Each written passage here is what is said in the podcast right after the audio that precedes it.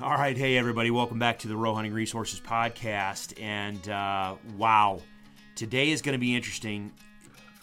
It's already starting off interesting. So today's discussion, I've got a guest, and I'm really excited about talking with her because I think she's it's going to be turkey related. Um, but goodness gracious, we've had some technical difficulties for the last 40 minutes that we're going to try to work through. Literally, right now, the only thing that I can do to get this recording to work is I've got the microphone in the studio set up. I have my phone on speaker. She's on the on on on the phone. I'm sitting in the studio. We're gonna we're gonna see if this works. So the audio may not be as clean as what some of the other stuff might be. Maybe this will work just awesome. I don't know, but it's been a nightmare. But anyway, so here's what's going on. Um, if you have a turkey license in Kansas right now, so this is 2020, we're kind of wrapping. I'm hoping we're wrapping up this stupid COVID 19 crap. So, if you've already purchased a turkey hunting license in Kansas for 2020, you most likely received an email from Kansas Parks and Wildlife talking about a research study going on that is there the researcher was looking to increase sample size, and part of what she needs is body feathers from harvested birds to be sent in so she can do some genetic work and looking at hybridization. And, uh, and we'll get into the details here in a second. But regardless, that email came across my desk and it sounded awesome. It sounded really fascinating. So, of course, I immediately clicked the link and, and signed up and got my stuff in there. And, and, as soon as we can get back to hunting out here, I've got several other hunters that are going to be coming in. Hopefully, fingers crossed, we will be able to send in uh, a bunch of different samples for her and her study. And I know based on social media posts and the interests that this has generated, I, I, I have to believe there's going to be a bunch of other people that have signed on and, and will hopefully be sending in some feathers as well. But the thing that just really got me excited was as I started going through her information and, and kind of looking at who she was online, I did not realize that she is a fellow animal behavior junkie and she's looking at all sorts of interesting things. And just in the initial conversations that we've had, oh, oh, I think this is going to be a fun conversation. So, without further ado, Amanda, Amanda Beckman is the researcher down in Texas. Amanda, how are you? I'm great. Thank you so much for having me. well, I appreciate your patience. This has absolutely been I have no idea what the heck is going on as far as a technology uh, standpoint, but goodness gracious. So I appreciate your graciousness and patience on and, and being able to come on today and, and chat. So yeah, sorry for all the, the, the craziness, but all right. No, so I think I think a lot of people can relate to just kind of having to roll with the punches right now. Uh, I hope so. They better be. Um, because because it is it is what it is. Yeah, seriously, technology makes our life so e- just so incredibly awesome and easy until it doesn't. And uh, goodness gracious. So regardless. All right. So how about we start off at the beginning? How did you get involved? So obviously, uh, you started your you know graduated high school and you decided to go to school for wildlife biology how did all that how did that how did you get into this? And how did you get where you are right now up to this this particular study you're working on?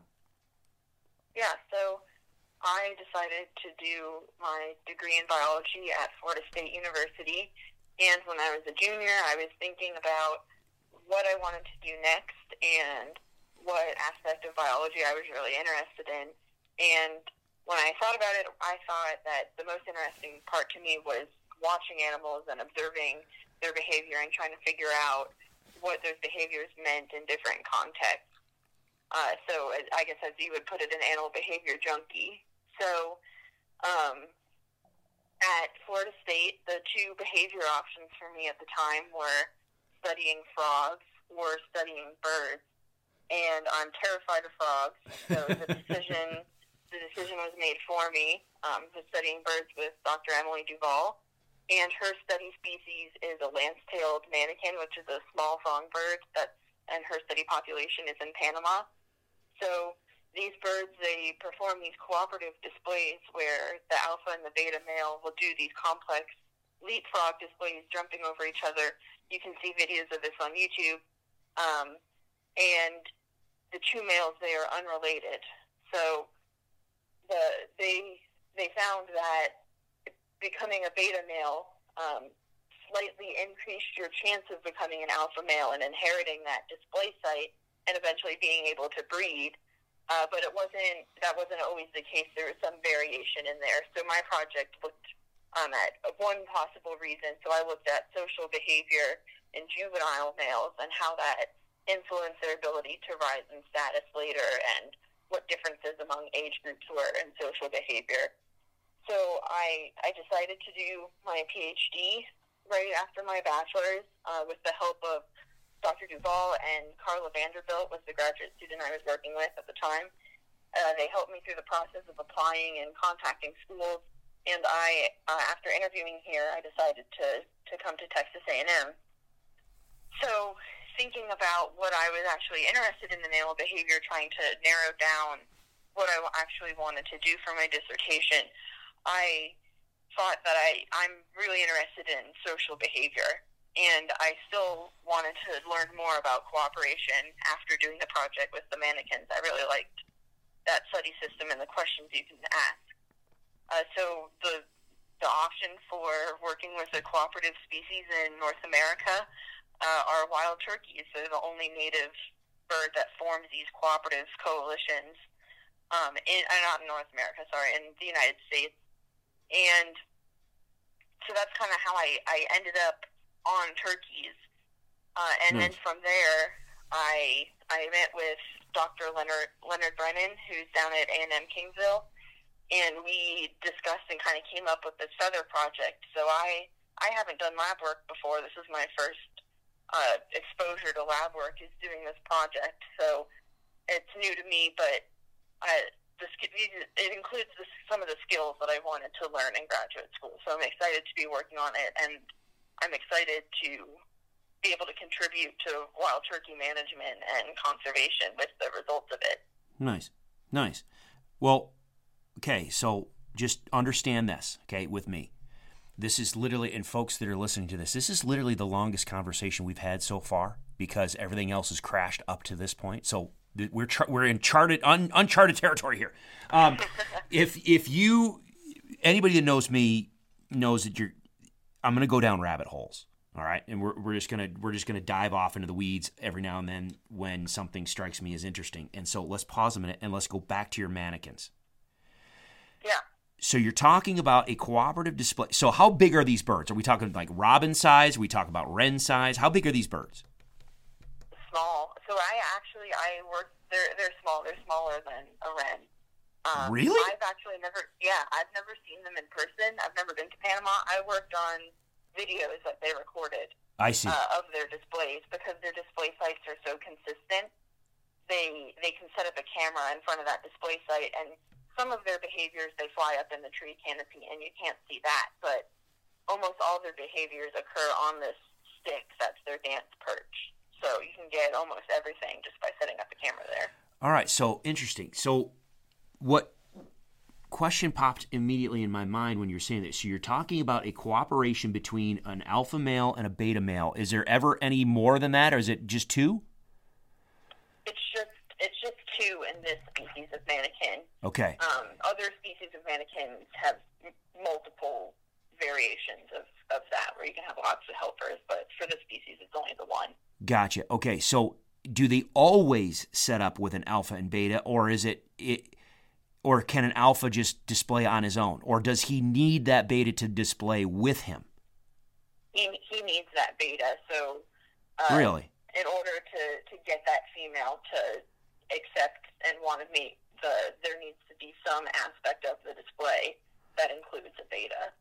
Um, so, usually at the very end, the beta leaves, and the last part of the display is only the alpha. But so um, that beta needs to be there at the beginning. So it's almost. I mean, I don't know, and I'm I'm curious about your what interpretations they found, but it's almost like the female needs to be able to see the dominance ability of the alpha. She she needs to have a qualification. It almost seems like she needs a qualification. Okay, I'm looking at you as as a uh, uh, potential mate, but are you a dominant bird or are you beta or are you a subordinate bird? And the only way she can determine that is if there's actually a subordinate bird that has become subordinate under him. Is is that a fair assessment?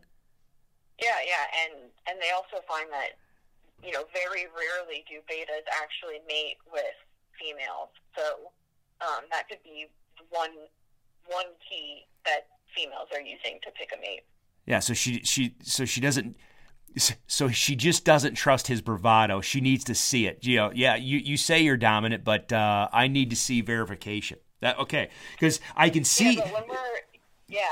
Go ahead. We're talking about dominance in this in this species particularly. We're not talking about like spurring and fighting with each other. These birds, the their most aggressive move that I ever saw was kind of chasing one off a perch. Um, they're not. This isn't dominance. The, these displays are very intricate, and it it kind of seems like a it's, it's an alternative path than you know physical fighting.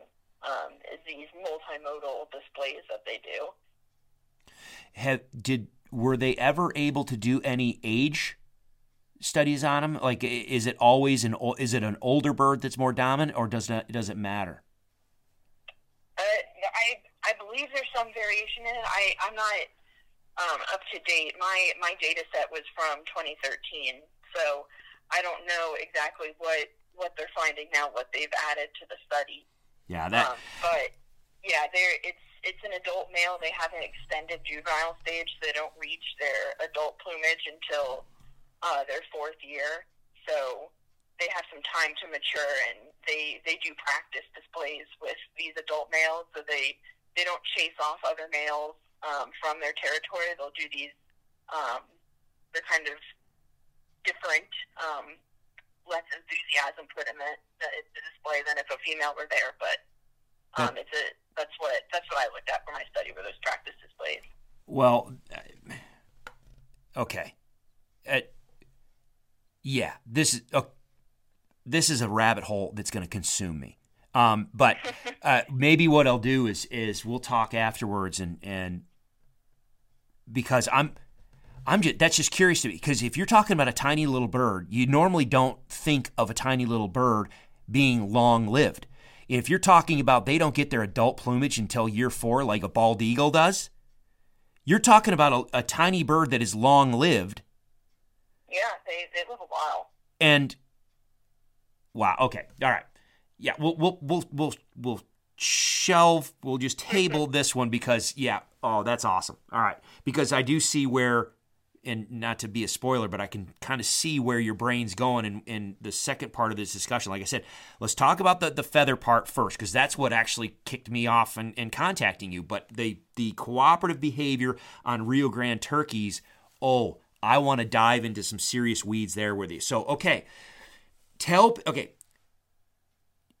Just give a give a well you be as deep be, be as detailed as you want to be. Give us an overview of this feather part of your study. What are you looking for and where are you gathering samples from?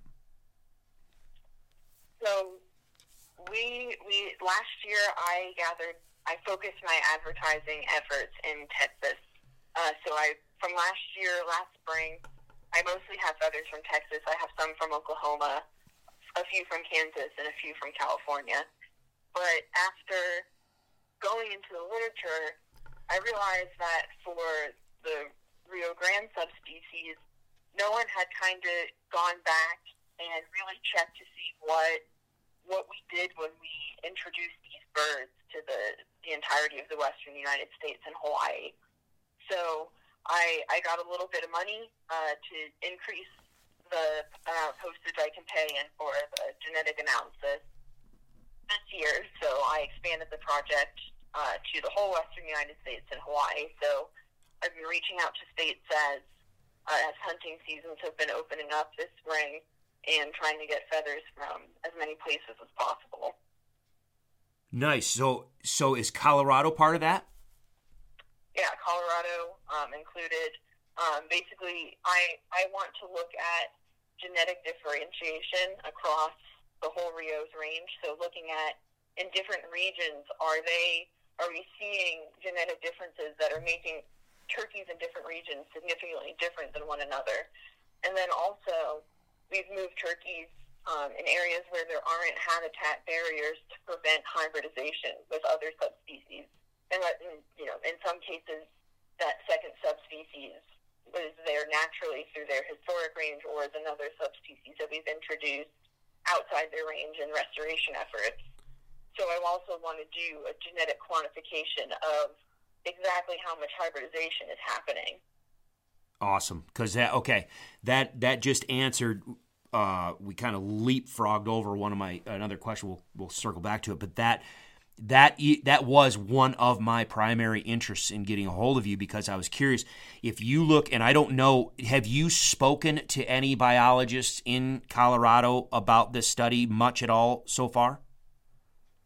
Uh, not not details about you know what is found where, just okay. trying to get in contact with people. Yeah. Okay. Um, if you have, if I think he's retired now. Uh, I think if I remember, it is Rick Hoffman.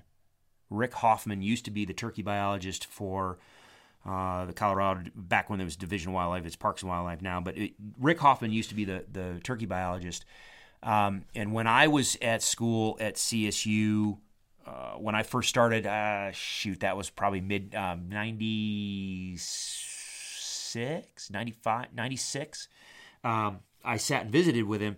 Colorado is going to be a very interesting one for you. I hope, I hope you get interest from Colorado. And, and I know that there's a bunch of people that are in Colorado that are, that are going to listen to this podcast. So if you received an email from Colorado Parks and Wildlife regarding the study about sending in feathers, or I, I tell you what, when, you know, don't let me, Amanda, don't let me uh, finish this without allowing people to get your contact information and how they can send feathers to you because the reason why I, I, say Colorado, and I can make the argument for Washington State as well, Eastern Washington State.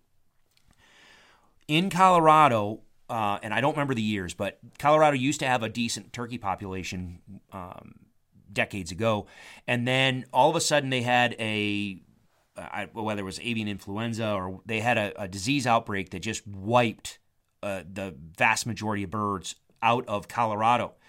And really, the only populations that were left were the isolated ones in southwest, the Merriam's populations down in the southwest part of the state. And if I remember correctly, the south central part of the state were largely unaffected. But the vast majority part of the state just lost most of their birds.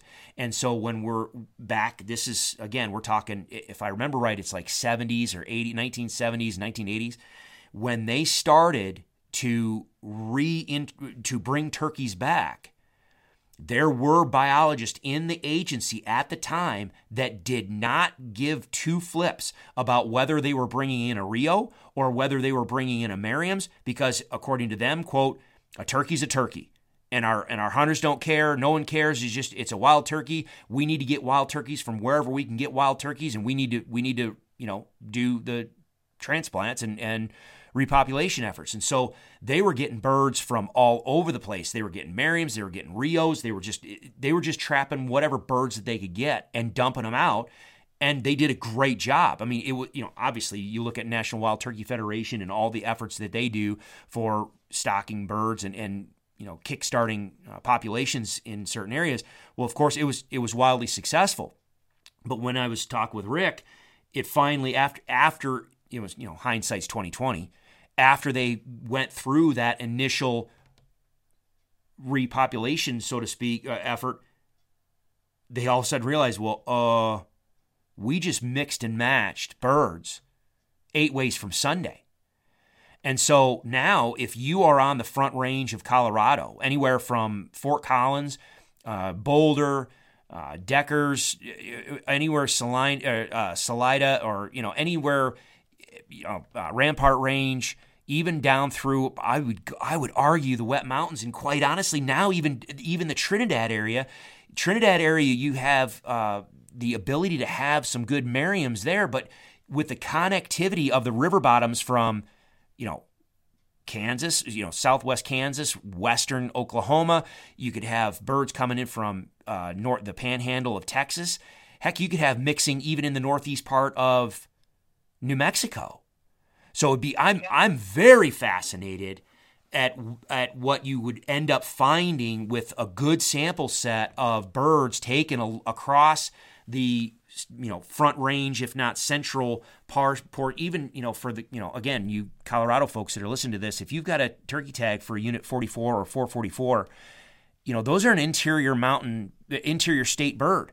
They really have no reason to have any genetic mixing whatsoever however is there genetic is the is it a pure genetic Merriam's or is it a hybrid? That would be fascinating to find out. Because the same thing goes true for Washington State. Washington State is one of the few states it literally has three subspecies of birds. You've got the Rio, Merriam's, and Eastern. They actually relocated Easterns to yeah. To the western side of Washington State. But if you look at the at the range of Rio Grandes and Merriam's, it's literally it, it's nothing more. Than, I think it's the Spokane River that cuts through, you know, the quote unquote, well, south of this area it's Rios or north of this area it's Merriam's. Well, that is nothing.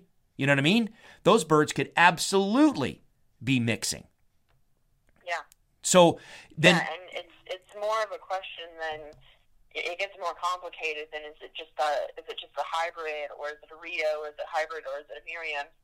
Uh, there's something called admixture, which we can detect uh, depending on the type of genetic analysis that we do, where it, that it comes from hybrid individuals uh, breeding back into the population of those pure those pure subspecies or the, the result of those two subspecies that, you know, at one point were distinct lineages going and breeding with each other um, freely. So, uh, and that can introduce new genetics, which can, you know, um, lead to altered physical traits, and that's that's how we define subspecies purely right now. That's that's the only definition is is physical traits. Yeah. So if we start if we start seeing hybridization, admixture, all this stuff, um, how how long those physical traits be reliable? I'm I'm not sure. Well, and okay, so um, I know that you did a little digging on who I was and, and probably saw the websites that we've got. I don't know if, how much you got into Rowe Hunting Resources website, but when I talk about some of the elk stuff that I've done, um, the the number one thing that I talk about on and anything I talk about is this is what I call the so what factor.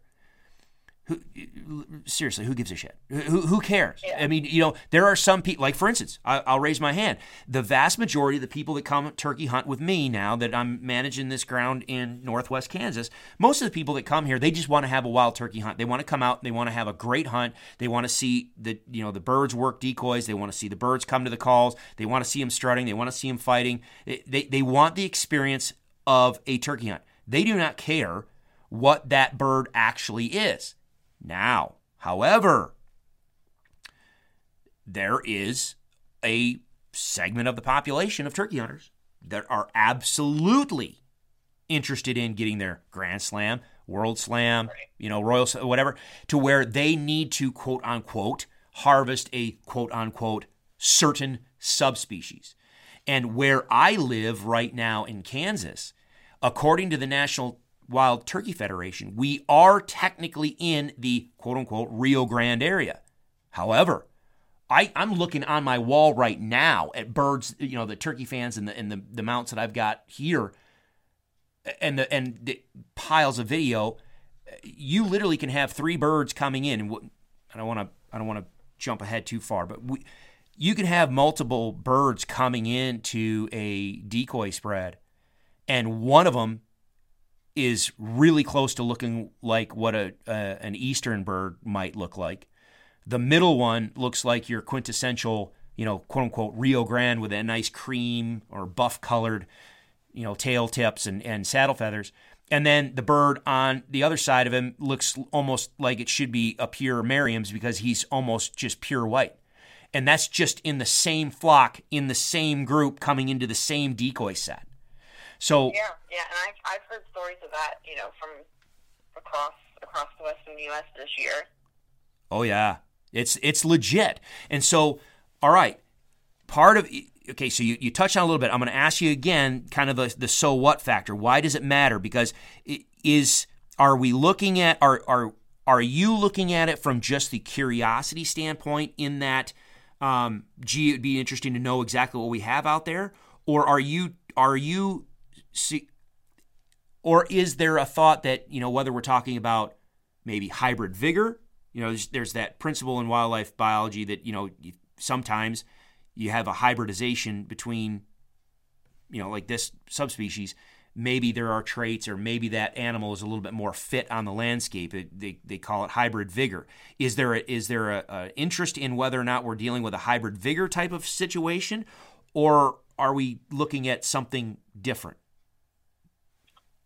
yeah i i'm not entirely sure. And i this is why communication with the hunters and all these land managers is so important because I, I just want to get information about, you know, quantitative information about what we're what's out there right now, and then and then I think those decisions need to be made because the, restoration of the wild turkey is, you know, one of the most incredible and successful restorations that's happened. Um, for you know any species in North America, in my opinion, and you know all that effort if if all that effort was to preserve all of the subspecies of wild turkeys, then this is something that we need to be thinking about. If if that effort was just to preserve wild uh, turkeys as as a whole, as just a species, then you know maybe this doesn't matter. But um, I feel like that's it's a conversation that needs to happen. Um, yeah. Yeah, no, you're and you're not alone in that. That's why it would be very interesting if you could ever track down Rick Hoffman. I uh, he I think he would share some of your the, the exact same sentiments. I remember sitting in his office. Uh, I was just out of the military. I wanted to go turkey hunting, and I was you know young and in shape, and I just didn't want to deal with people. And I told him, I said, "Where do you have your best birds?" And, and where can I get away from people the most? And he was like, "This is where you go." And, and he, he told me where to go um, but we, re- I, I enjoyed sitting and talking with him because he was expressing these same things. Is yes, we did a phenomenal job at, at reestablishing viable populations of birds across. And again, in this case, we're talking about Colorado. We Colorado did a phenomenal job of just bringing wild turkeys back to the landscape in the state. But one, I mean, once you once you mix well, it's like trying to shove toothpaste back in the in the tube. You, you it's done. You, you have got mixing. Yeah, you can't undo it. You, you can't undo it, and so that's kind of interesting. I. I'm, I'm, I'm interested in this in, in just the curiosity standpoint, but I cannot help for the life of me separate my it, it's kind of like knowing a train wreck could end up happening. You're going to stand there and watch it. If you go through this study and you confirm what a lot of people believe and probably what a lot of people to be know, know, know to be true, and you actually definitively prove that in vast areas we don't have pure strain subspecies anymore, and we are in fact dealing with hybrids have you had a conversation with National Wild Turkey Federation? Has anybody talked to you? I mean, what is that going to do to their records program? yeah, I, I yeah, I'm not sure. So they they do their, um, I think it's every five years.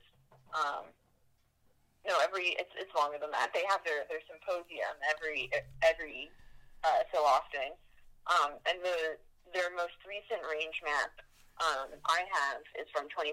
I have it on my website, and that's kind of what yep. framed where I've been kind of advertising.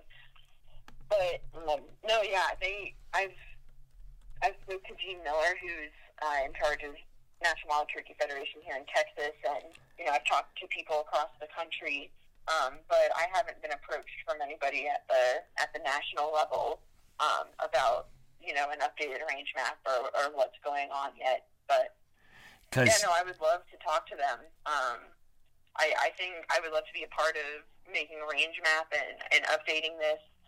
Uh, if if I can make it in time for the next meeting, I guess I hope so. Um, but yeah, I, I, I think providing the most updated information to people is is what's important.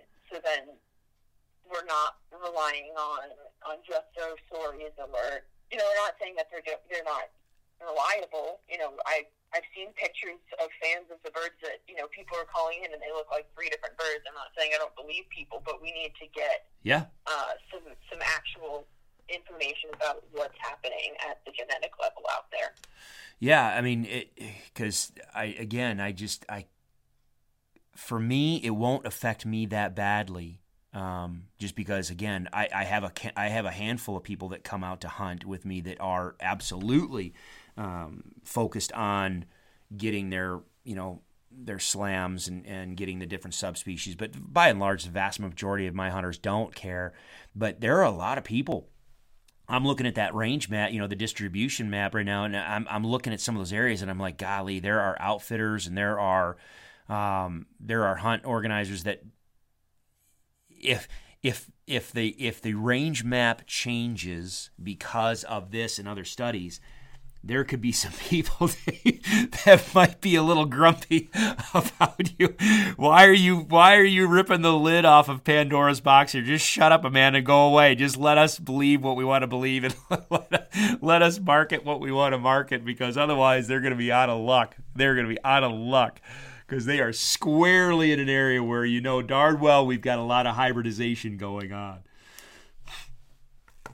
Yeah, yeah, no, I like I said, I it's not a convert, it's not a, a decision you know I can make. It's not a decision purely sure the hunters or the landowners alone can make. It's something that we have to come together and decide what once we have you know whatever results are found, what what are we going to do with it? What our next steps should be. Yeah, exactly. So how how big of a sample? I mean, obviously, you know, let, let, me just qualify it here. Obviously, the more the better. You know, sample size, the bigger right. the sample size you have, the better it is. At some point, though, if you're drinking from a fire hose, you just can't. I mean, what becomes overwhelming? How big of a sample size are you looking for right now? But that's there. As many as I can get right now. So what what my what my strategy is is that for for these type of genetic comparisons that we want to do, your goal is to get 10, 10 samples per point of comparison. So if we wanted to compare counties in Colorado, we would need 10 samples per county in Colorado. If we wanted to do ecoregion level, then it's 10 per ecoregion. So the strategy I have, and you know, this is it's because of you know the relative uncertainty of, I guess, the virus this year, but also you know, do, are people actually going to get a bird? You know, so yeah. To get as many as I can, and then once we get everything back, we'll see what level we can do comparisons at, um, and maybe we'll do um, some state by state. You know, I, I've gotten um, a ton of interest from South Dakota. Um, so, you know, if, if we can do county level at some states, but then others we can't, um, then they'll just have to look at the range wide um, type of estimate you know, we'll we'll see what we get. But um, I'm happy to just feathers aren't that big, so stuff that I don't use right now, they're perfectly safe sitting in a freezer, and they don't take up that much room. And yeah, you know, I can keep applying for money. Uh, I can keep uh, asking and getting more feathers, and you know, one day either me or you know someone else, you know, wants some of that information. You know, that's that's the beauty of collaboration in science. Absolutely. So, is this just are you doing this all yourself? You're going to be running all the. I mean, are you working on this essentially by yourself, or are there other people that are involved with you, and you're just heading this up? Right. So I'm I'm uh, it's called a self-funded graduate student. So I came in to A&M. I get my salary to, to live off of through teaching, and that's guaranteed. But my research money has been all money that I I put together myself that I apply for grants for. Um, so uh, I I am leading this. I'm the one doing getting the money. I'm the one uh, doing all the genetic analysis. I'm I'm the one on the email. I've been getting a ton of emails lately, which is awesome. Been spending a lot of time on there. Um, so yeah, so it's all me. Oh, like I mentioned, um, earlier. Actually, it might have been in a different version of this. I don't remember. Um, working with Dr. Leonard Brennan at Texas A&M Kingsville. He was he was the one where we met together and we kind of came up with this project. So he helped um, kick off the conceptual design. He's on my on my PhD committee, so he's providing continual guidance about um, you know kind of study design aspects and helped kick it kick it off last year, uh, which was awesome. Yeah, nice. But yeah, it's mostly me out here. Jeez, oh, Pete.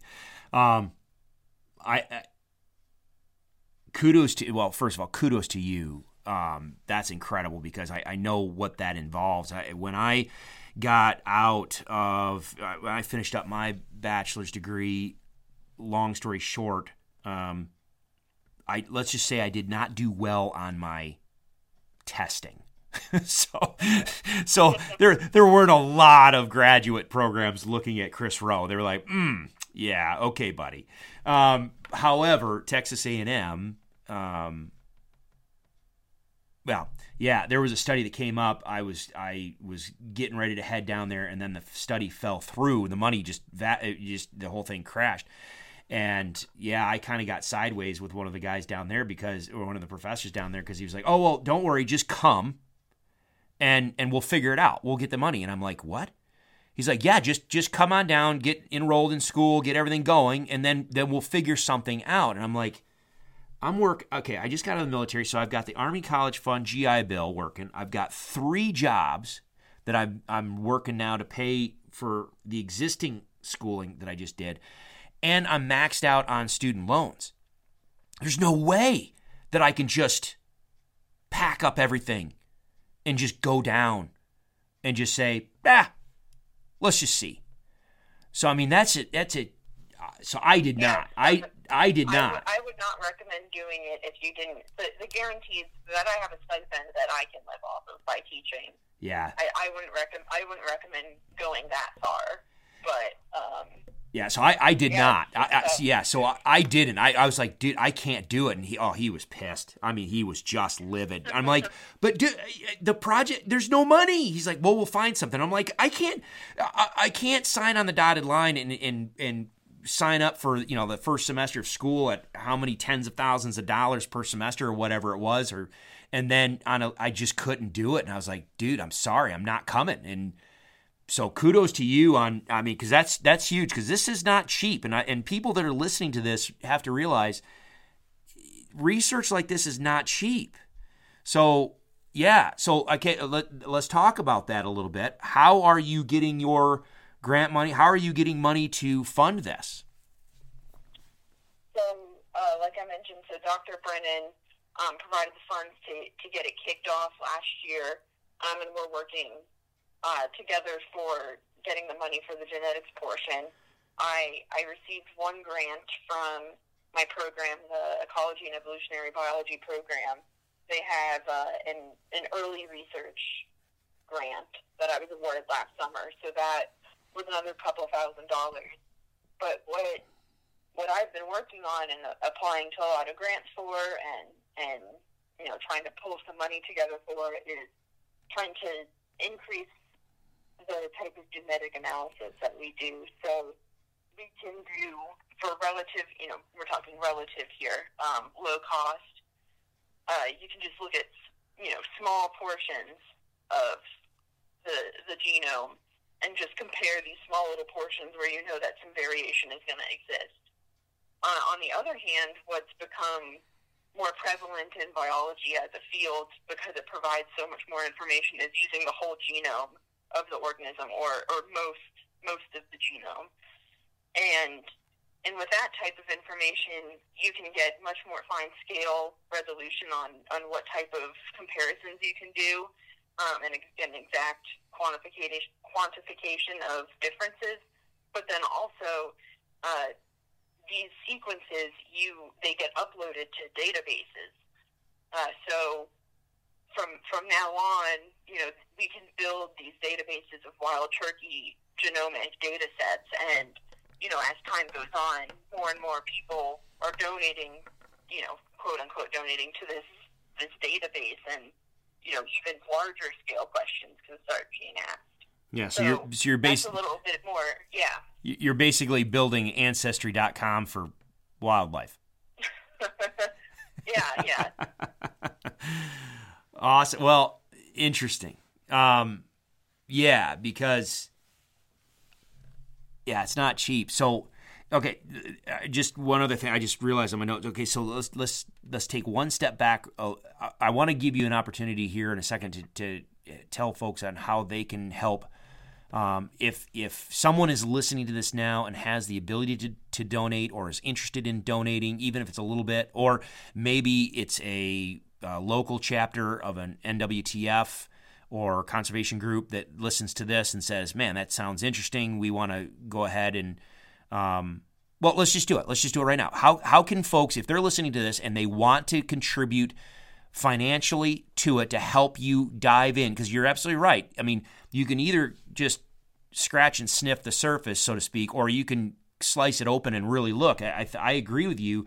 If you're going to do it, do it. You know what I mean? If you have the money to do it, you're already going to be in there, you know, looking at this stuff.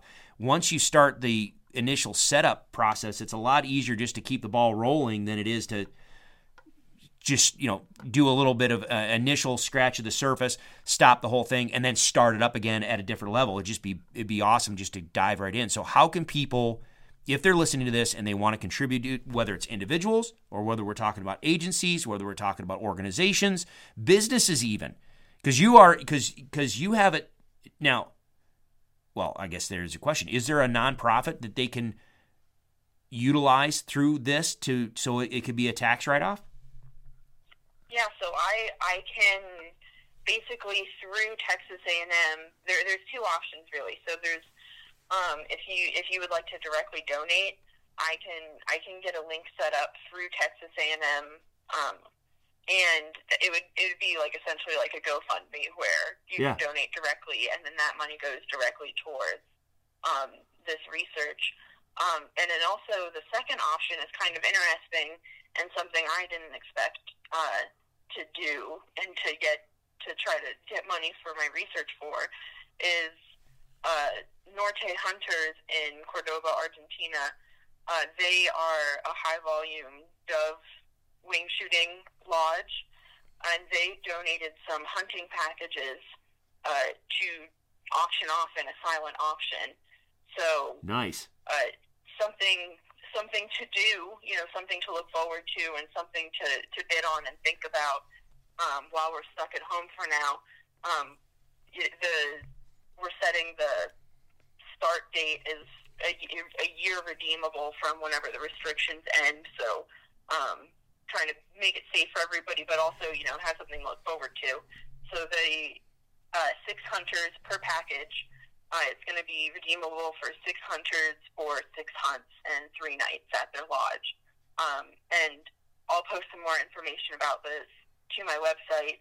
Uh, the the virus has gone this getting this started and getting this set up on the silent auction website has been um, quite difficult, but um, we're working on that, and I'll share some information with you and post on my website as well once once we get this up and rolling. Nice, because yeah, your website, by the way, is Amanda Talks Turkey.org, right? Right. Okay, Amanda A M A N D A talks as in T A L K S Turkey. Amanda talks Turkey, all one word. dot org, and you've got some good info. I mean, uh, you did a good job at, just giving people the broad strokes of what you're doing and, and how it's how it's going. Um, so yeah, if you can put that information on there, I know for a fact. I mean, I'm literally thinking of individuals right now. I know for a fact individuals that are going to be listening to this podcast, friends of mine, that do go on those types of hunts or that would be interested. So, gentlemen, ladies, uh, check it out. Uh, maybe this would be a really good way to go on a fun hunt, and then the money goes for a really cool curiosity project. I mean, because that's it, until we can. I mean, okay, and, I, let me let me re, let me rephrase that.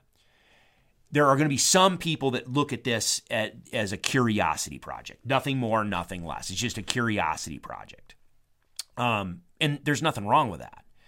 But I am kind of curious as well if you could do a deep dive on the genetics and look at and, and this may be completely out of the scope of what you can do just on time and money but if it would be it'd be curious to me to see if you were able to do the deep dive on the genetics and really pick it apart. If someday you could sit and go through the data and see if certain genetic combinations, if you will, seem to perform better on the landscape than, say, other genetic Mhm. combinations. Is there any benefit to a hybrid, you know, kind of a hybrid vigor type of deal, or is it completely irrelevant? Or did it just simply muddy the water? I don't know. Um, but if the more finely dissected you can make the genetic analysis, I think, again, more data is sometimes better than, or a lot of times better than le- less data, even if you don't know what you're going to do with all the data at the time. At least you have the data and you can have someone parse through it later on. Um, it would be. I'm very. I'm very. I am very curious whether or not we have a situation where you could you could make the argument that some of these hybridizations are actually doing better than possibly what pure strains would have done in the landscape, or vice versa. Are the you know because there's the argument made? Well, no, uh, Merriam. You know, in Colorado, I remember one of the conversations that we had was you know there were some people who were saying no, no, no, no, no, we don't want to mix Merriams with Rios because you know the Merriams are the ones that are adapted to this environment and this climate and the habitats, and if we mix them, then they're just going to be constantly you know winking out because they're not going to be as robust. Mm, okay, well, are they or are they not? This might be a way to, to dig into that and see exactly what what transpires. So cool. No, I, I'm dead serious. Um, I'm glad to hear you've got some interest from South Dakota because there's a lot of birds that get taken in South Dakota. Um, how about Nebraska? Uh, we, I do have Nebraska. Yeah. Um, so I, I have some in California. I have Oregon. Um, I've been trying to. Idaho has been more difficult for me, but from what I've heard um, from the National Wild Turkey Federation, they seem they they think that Idaho would be an interesting one to look at. Their their public records aren't, or their hunting records aren't public records, so um, I Oh, wasn't able. I wasn't able to contact them like how how I was able to contact you. Um, gotcha. Well, Yeah. then so, then yeah. it's then it's good. Okay, then then um, I'll try to make sure that I promote this and, and anybody that's listening to this and, and if you are in the Idaho area, Washington State area, if you are interested in in contributing to this, I would absolutely tell you to reach out to Amanda through her website uh, because yeah, I you know Idaho would be very interesting. Washington State, especially Eastern Washington State, with just the overlap between the Rios and Merriams up there, that would be very interesting to see. Um, Yeah, and then kind of on the other side of the spectrum, Hawaii um, yes, is is very interesting because from from what's published, it's only Rios there, but people have told me that they've seen birds that don't look like Rios, and that there might have been some translocations to private lands. Um, so you know, who knows what's happening in Hawaii also. So I. Uh, I, I have a few contacts over there of guides who are going to get me some birds and some people who said that they had traveled there prior to travel restrictions starting. yeah. And I mean, there's always going to be a little bit of gen- genetic genetic variation in critters. There's going to be some that are have you know from a tail. Let's just talk about tail fan color. You know, you're going to have some birds, and I that might be a little bit lighter colored. You know, for a Rio, maybe it's a little lighter colored, maybe it's a little darker colored, but um, there's always going to be genetic variation. But you're absolutely right. Yeah. There's some there's some of these are just grotesquely different even within the same group. Um, and by the way, I'm just going to go ahead and offer my assistance. If if you get a bunch of money and uh, you need someone to travel to Hawaii to get you more samples, I absolutely am willing to uh, volunteer to make that trip for you. So um, that that's something I can do. That that's something I can do. I'd, I'd love to go trap some turkeys in Hawaii too. Trust me. Would that be a work trip or what? What, what do you got to do? Oh, I've I'm sorry, honey. I, I've got to go to Hawaii. What? Yeah, I got to go trap some turkeys. I'm sorry. It's just gonna be a it's gonna be a work trip. That that's all it's gonna be. Uh huh. Uh huh. That that'd be that'd be rough. That'd be rough. Awesome. All right. Well, cool. So yeah, uh, let and I I want to unless you unless you want to talk some uh, you know some more on on the feather study. Uh, I, just one one last thing that I'm also looking for.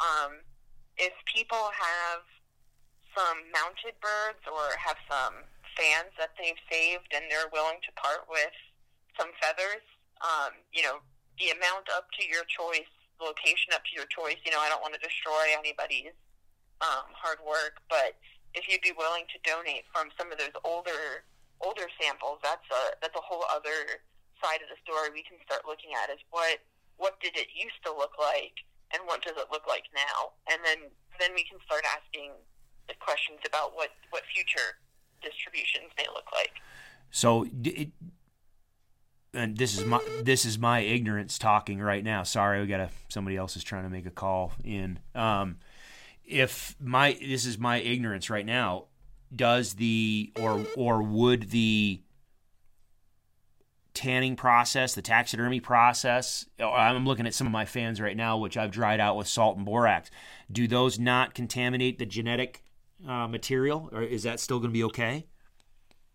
yeah so it's the same thing um, as getting you know almost the same thing as getting genetic samples from feathers from museum specimens which is there's established protocols for you know it's slightly different because we're talking about taxidermy but Gotcha. the slightly different process from from what I've gathered. I don't I don't know exactly how how different they are in the terms of chemicals and process the exact method, but um, yeah. So the the tip of the feather, um, the calamus, um, that's where the DNA is. So the the feather itself, the long part with the barbs, that that doesn't have any DNA in it, but when that feather was growing, when it was a pin feather, there was blood circulating um, through the, the, the main part of the feather. So when the when it stops growing, a little bit of DNA is retained in that bottom part, and since it has that thick keratin um, coating on it, how how you treat you know the skin or you know how whatever I you're see. saving um, Okay. doesn't influence. It's not yeah, it's not on the outside. So when I extract the DNA, we dissolve the keratin and then get the DNA from inside there. Yeah, I I, I kind of figured it, and that's a great point. So when folks are po- when folks are wanting to prevent, you know, sorry, send you provide you samples to if you want to send in feathers, you need to pluck those feathers. Don't cut them. You need you need to Right. pluck them because you want the entire quill, especially the part that's in the body. The the very tip of that quill needs to be intact. Yeah, I, I knew that's where the, the genetic material was in, was, but I just didn't know if, if formaldehyde or anything like that would end up messing up or salt or any other chemi- chemical that is being used for the tanning process, whether that would end up um, harming that genetic material or not. So interesting, but yeah, no, they, they they can get DNA from like tissue from toe pads of birds from museum specimens. So um, being in that feather, it's it's even more contained. Nice. Right on. All right. So Amanda talks turkey.org. Get a hold of her. Um, I think everybody should just, I mean, if you're going to shoot a bird, why not take, because you're looking for breast feathers, right? You're not looking for the, the saddle feathers and, and part of the mount. You're looking for even just breast feathers, yes? Right, and that's and that's why we pick the breast feathers is because and we're asking them from different parts of the breast, so you're not going to like rip a whole clump out. Um, so then, if people did want to mount their bird, um, you know, I, I I think it would it minimizes whatever impact it would have the appearance of that mount. Yeah, so let's go through that. What are you recommending? How many feathers per bird do you need? And you know, are you you're talking about randomly selecting it across the breast area? Yeah, so I'm asking for about ten feathers plucked from different parts of the breast, and they can they can be stored in an, an envelope or a Ziploc bag. Uh, the the important part is keeping uh, feathers from separate birds in separate bags. We don't want to get feathers mixed up. Yeah. So uh, they can be stored just at room temperature. Um, if you're if you're out hunting, it, you don't need to pluck the feathers right after um, you get the kill. You just need to, if it's going to be in like a, a warm truck bed or something, the carcass, uh, try to get it before it sits in the truck bed all day. Um, but other than that, just room temperature is fine. And I have data cards. Um, if you contact me by email, which is on my website, um, I have data cards, and then there's a, a form that's required by Texas Parks and Wildlife for the hunter to transfer the feathers to me. So I can email both those things to you. Oh, and then yeah. I yeah, and then I can also get if you if you would like a postage paid envelope um, to mail the feathers back to me, I can provide that as well if you get in contact with me. All right. Well, and that okay. So two things just popped in my my head there. Um, one, yeah. So that's nice. So if if there's an issue with certain states or or with especially Texas, you know, you're talking about you're in possession of turkey feathers. If there's that, if you need to get that form, then that's that's awesome. Then just I guess have her. Can you download that off of your website, or do you say you were going to email it to them? Um, I I don't have it on my website. Um, I can I can work on that. Um, it's a good idea. Um, I've just been emailing it as people have contacted me. If it, just from a time management standpoint, maybe it would help save some of your time. You know, so you're not just responding to 18 million different. I hope you've got 18 million, um, 18. 18,000 different, you know, emails. If it was something that they could just click on the website and just download that and print it, that would be awesome and include that with Yeah. it. Um, the other thing that I would say for those that are listening, okay, again, th- this costs money. Research costs money. And I know from my involvement with nonprofit organizations, if we're looking at sending out a survey, if we, you know, when I was on uh, Colorado Bow Hunters Association board, or when I was involved with Rocky Mountain Bighorn Society, you know, when we sent out, you know, we want to get a survey of our membership, or if we wanted to send out uh, a mailer or whatever. Well, not even a mail. Let's just let's just stick with the survey. You know, it's it's just an unfortunate part of human behavior. The the the easier you make it for someone, the more participation that they'll give you. And so a lot of times you, you'll see these these nonprofit organizations or Amanda like you, where if you send out a you know self-addressed stamped envelope, so that way people all they have to do is just shove a uh, literally they just pluck the feathers, shove them in the envelope with the paperwork, and send them on their way. You'll get a bigger sample. You will just just because people are lazy. And, I'm, and I'm not meaning that in a disrespectful way. I'm just saying people are lazy, and so the e- more easy that you make it for them, the more participation you'll get. However, folks need to realize you have to pay for those. You, you, Amanda, are paying for the postage. So that just whittles away. If if she's okay, folks, if she's mailing out, say a thousand envelopes or ten thousand envelopes, that's ten thousand iterations of a postage.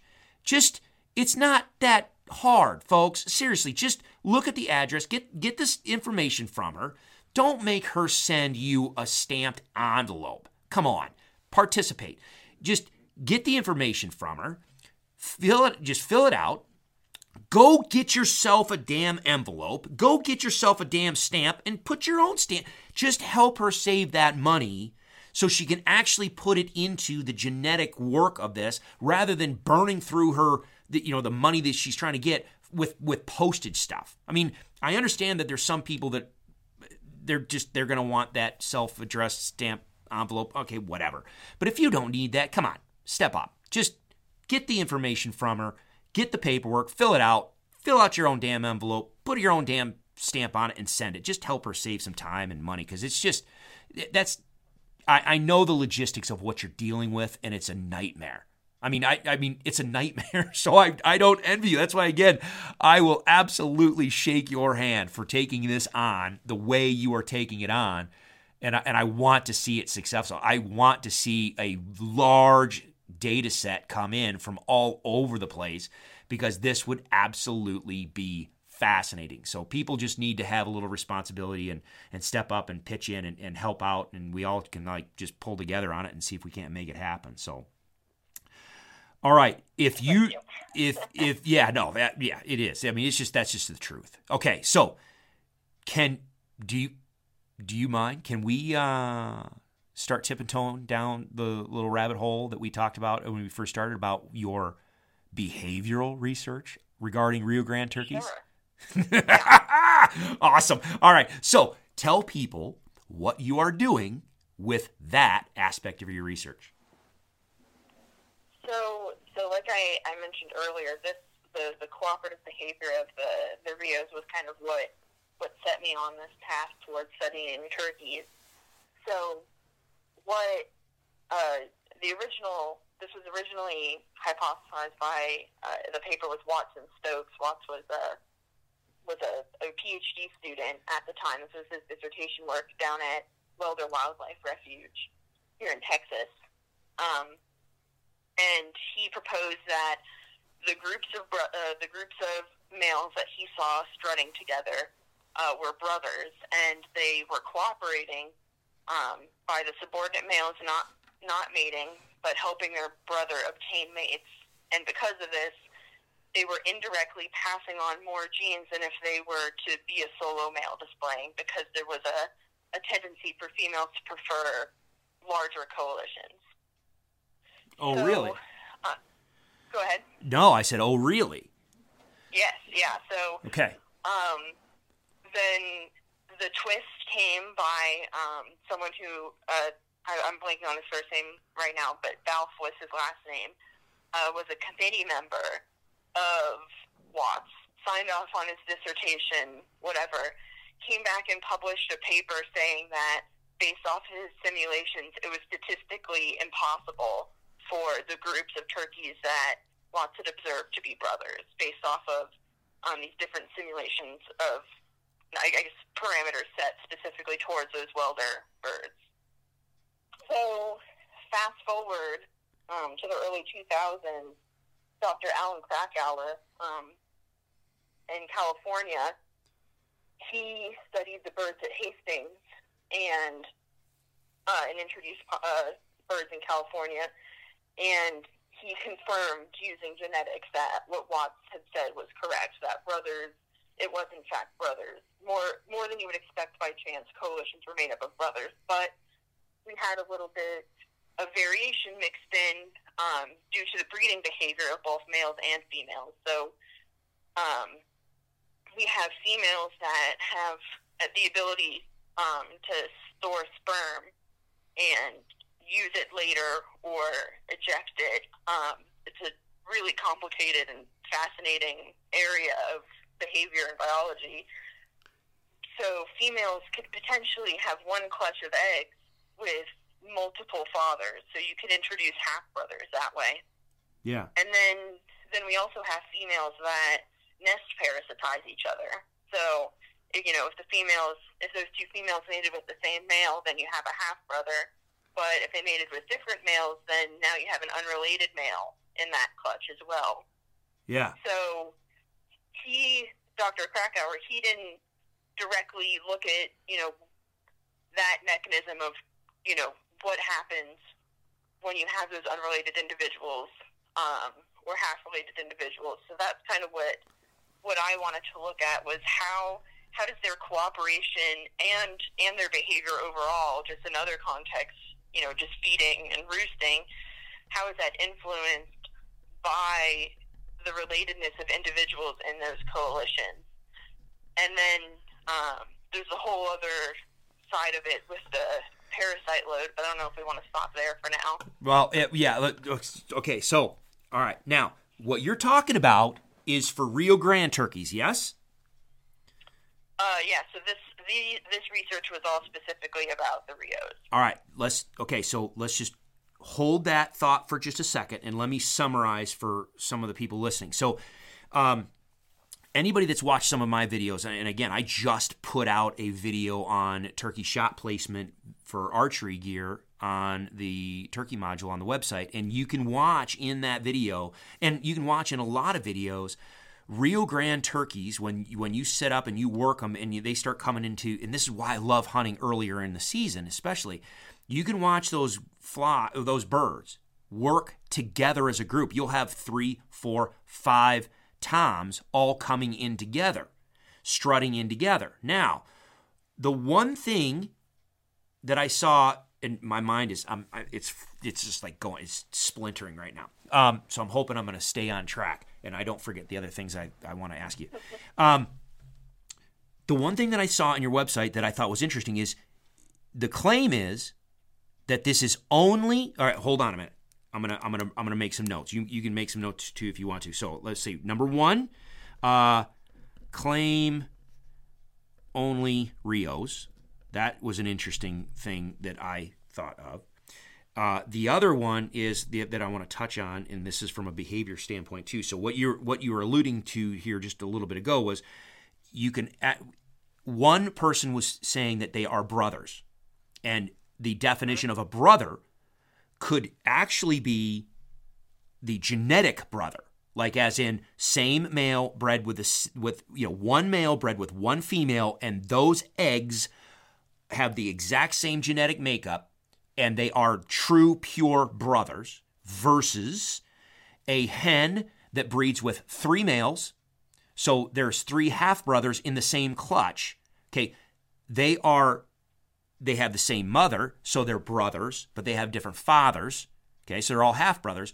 But then like you said you could have the nest parasitism where you could end end up having one hen breed with one tom and another hen breed with a completely different tom and those hens are not related. And so you could actually have a clutch of mixed genetics. But what we're t- so the curiosity thing would be for me is are we looking at genetic brothers or are we looking at and this is this is for lack of a better term familial brothers they they were mm-hmm. they they hatched and were raised and and that brood was together you know what I mean? I mean, it, so yeah. um, so let's let's circle back. So the claim is, or maybe it's not the claim. You you clarify. But is the claim or the belief that it's only Rio Grande turkeys that are doing this? From from what what I've read, these these two studies were specifically looking at the, the breeding biology of Rio Grande turkeys. There there were a couple other studies that were done in Oklahoma and Kansas looking at is it really a lek or is it kind of like a modified lek? But this this specific cooperative coalition strutting together on the lek that that is something that I've read that is a characteristic Rio trait. Okay, because you know, and this is where sometimes you just don't pay attention. But yeah, I I noticed this behavior in Rios. I don't remember witnessing this behavior in the Merriams that I have hunted, and I do not remember this behavior in. Well, I can't. Mm, I can't. Maybe, maybe I'm, I'm thinking of a particular hunt that I did in upstate New York, Easterns and multiple multiple time. Okay, multiple time. you know what? I may actually have to go pull video.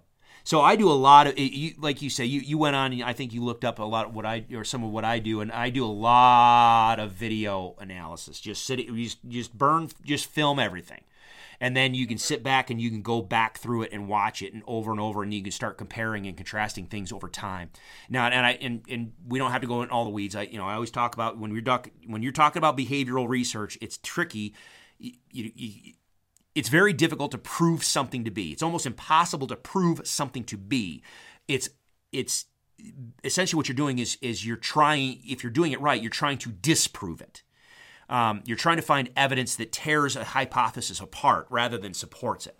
Um, so I'd have to pull this video and really watch it again. But I do have a couple. There's a couple of hunts that I can remember from upstate New York with turkeys, with with easterns, where multiple toms came in together. However, what I don't remember is whether or not they appeared or seemed to be working cooperatively. Because, and I say that as a, an important caveat, because with Rios, you absolutely can watch birds working, you know, say on the surface, it'll you know, and we can dive into some of what um, Dr. Chamberlain talks about here in a second.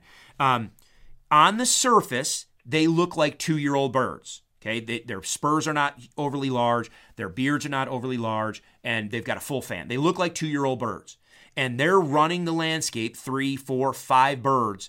And what you and I had talked about in the beginning, just while we were getting stuff fired up, um, you know, and Dr. Jordan Peterson talks about this in other like with with a, uh, with chimpanzee uh, arrangements where two chimpanzees that are th- half or three quarters as strong as the dominant chimpanzee still is 150 you know it, it, they're they're they're stronger than the dominant working together you're you have the ability to exert dominance when you alone could not. So if you have these two-year-old birds working together, they can absolutely steamroll into uh, a dominant bird with a with a uh, a group of hens, his little harem of hens, and you can watch those those that group come right in and just steamroll right through that dominant bird in that group and kick him out and just take control of the displaying in and around that harem. And so I always, and it's it's it's it's not refutable as far as it happening because it just you can see it everywhere repeatedly. Now here's the thing that I was curious about, and I always thought that what I was seeing with Rios was simply because of resources in the habitats Rios that I were hunting lived in. And so, because the population was such where multiple birds are mixing and utilizing these river bottoms, there's so much of a, a population in the area that there is this artificial, I don't want to say artificial, well, maybe not artificial. There is an inflated level of conflict and inter um, interspecific competition between males because there's so many males in the landscape that are all trying to breed that it becomes a learned behavior that if we work together we can breed better. However, what I've also seen and you kind of alluded to is is there is this a I guess let me just ask you, is this do people think this is actually a genetic predisposition or is it a learned behavior. Because I, I when I think back on my Merriam's hunts and whether it's and I can't even think even and this would be interesting to talk with Jay down in Mexico with Goulds. Quite honestly, Goulds down there have the same large. They're they're river bottom oriented. Uh, they're still a mountain bird, but they're they're really oriented across river bottoms in a lot of areas, and they have a similar population structure but I don't remember multiple birds coming in like Rios do. So yeah, let, what is your what is what's the thought? Is it genetic predisposition? Is it genetically predisposed for Rios, or is it a learned behavior for Rios? So, so it's so for something something to pass on, for something to be selected on. You know, in this case, we're talking about sexual selection, what females are picking you know, there has to be a genetic component for, to that to be able to be a trait that's passed on. So, you know, whether whether co- cooperative coalitions is ubiquitous um, across the Rio landscape, um, you know, the exact form of lekking, um, you know, how we're going to define that, maybe that's not ubiquitous um, across the landscape. Um, maybe it's only in those populations that experience those those pressures that you're talking about. You know, I guess high resources isn't a, isn't a pressure, but per se, but you know, increased population density would be. But yeah, uh, across across their whole range, you know, it, it would be interesting to to find some type of way to quantify what people are seeing and being able to really nail down, you know, this is what this subspecies breeding system is. And, you know, talking to hunters is one way. Um, possibly using some GPS data would be another way.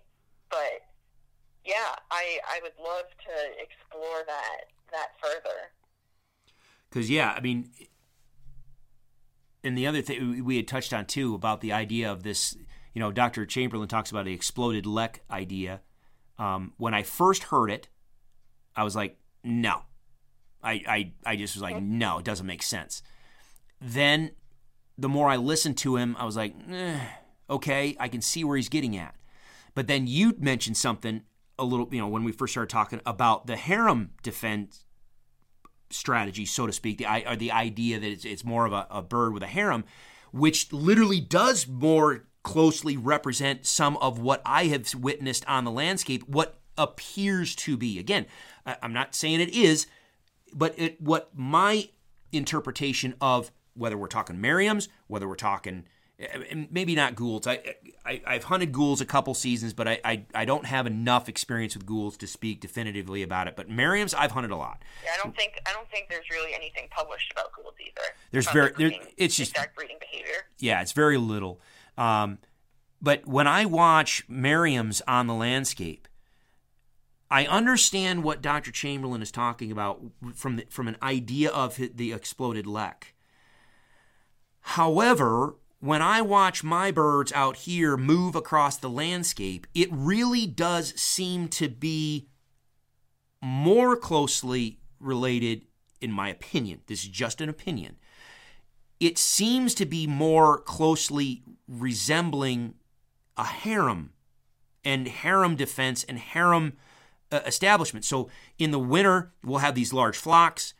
As the winter starts turning into spring, as the daylight starts to to increase, the I, you can watch those hen groups. Obviously, you'll have in in really good habitats of least Rios. You will watch. You'll have a bachelor group of gobblers off on their own in one area. You'll have hens and juveniles in a, a winter flock in another area on their own. As the spring approaches, those gobbler groups will start making their way over to the hen groups. As spring progresses, the hen groups start to break up and my understanding and everything that I've always been taught and read about was a lot of those hen groups are loose family groups. So it might be uh, a grandmother with her daughter and their granddaughters, you know, so to speak, in that hen flock. It's it's it's a mother and offspring, or it's it's maybe it's two sisters that have hung together and their offspring. So you have a small, say 8, 10, 12, 15, whatever, 20 uh, hens in, in this small subset that has broken off of the main flock, they start moving away from the winter area, moving towards their spring. And, and I've always attributed it to they're moving towards their nesting areas. They're moving towards where they're finding better spring green up. They, they need that good spring green up. They need that high protein feed as they're transitioning from their winter into the spring and in the summer. They've got to have higher protein in their diet. They start, those hens break up. They start moving away from the winter flock. They start venturing out, and gobblers are following with.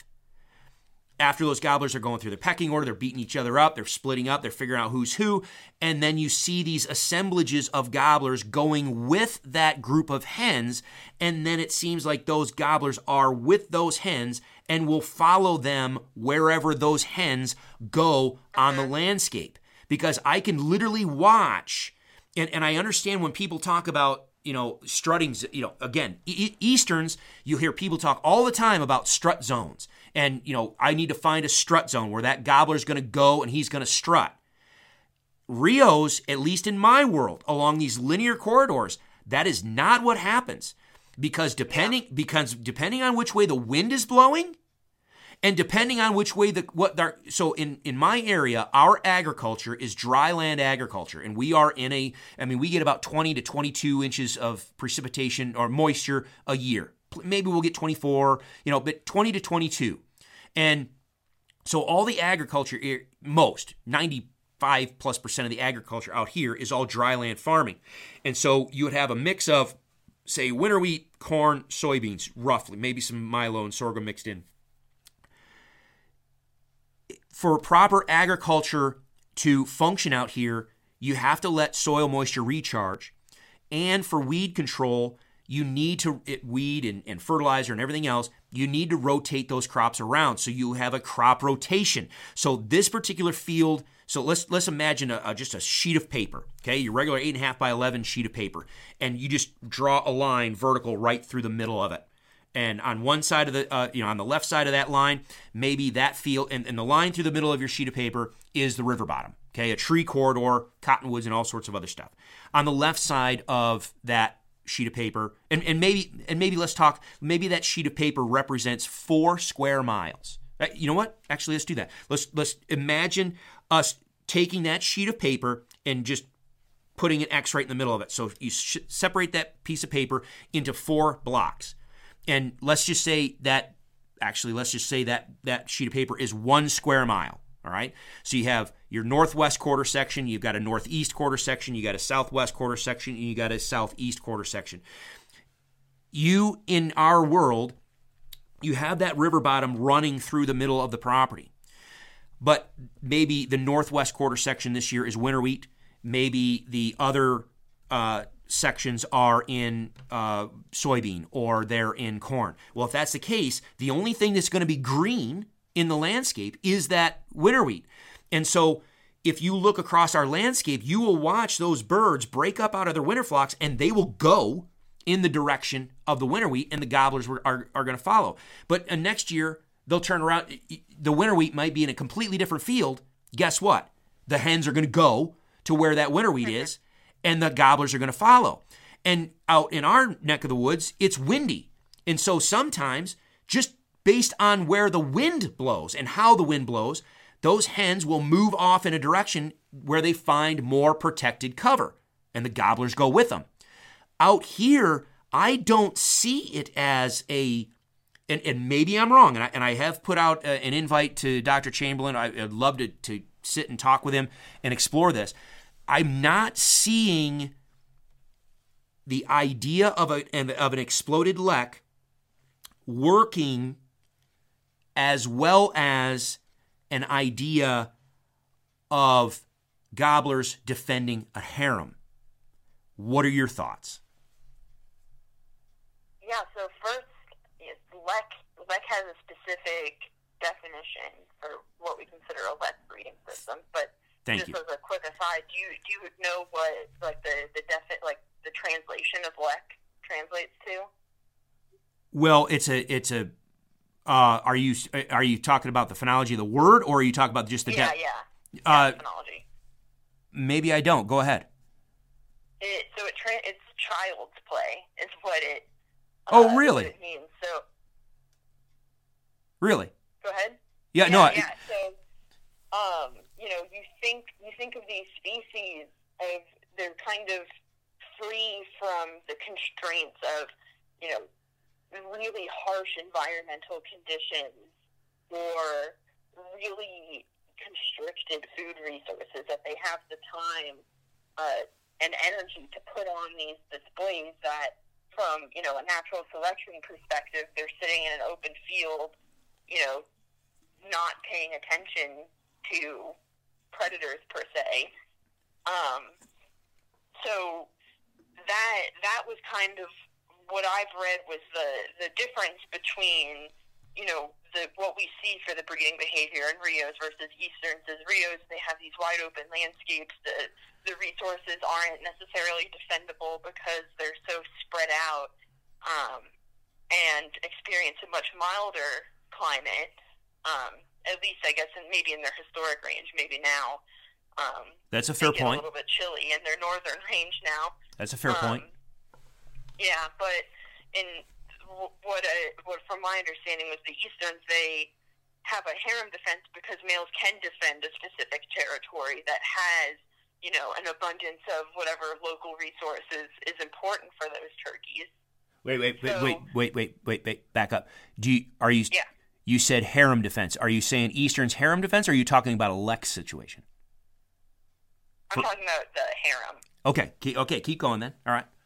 Yeah, so uh, the le- lekking has a specific definition if we're going to define something. So the the classic definition of a lek that we can think about sage grouse.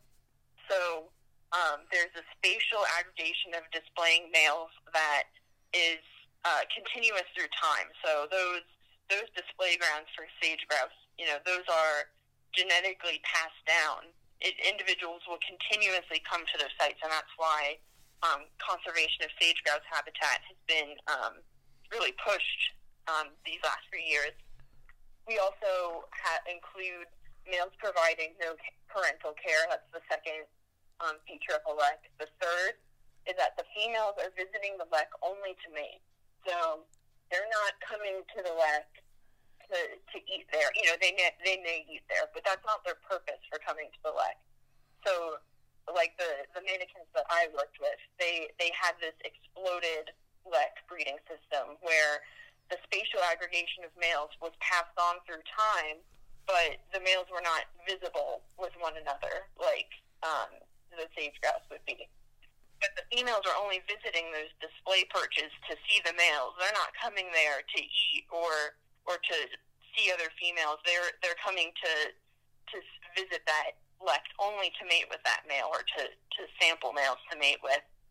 And then the last um, def- part of a definition of lek is that females are able to move freely um, among display territories to assess these males. So there's there's no type of control on the male's part um, to prevent, um, to physically prevent females from seeing other males, but they can move through these territories and sample as they want.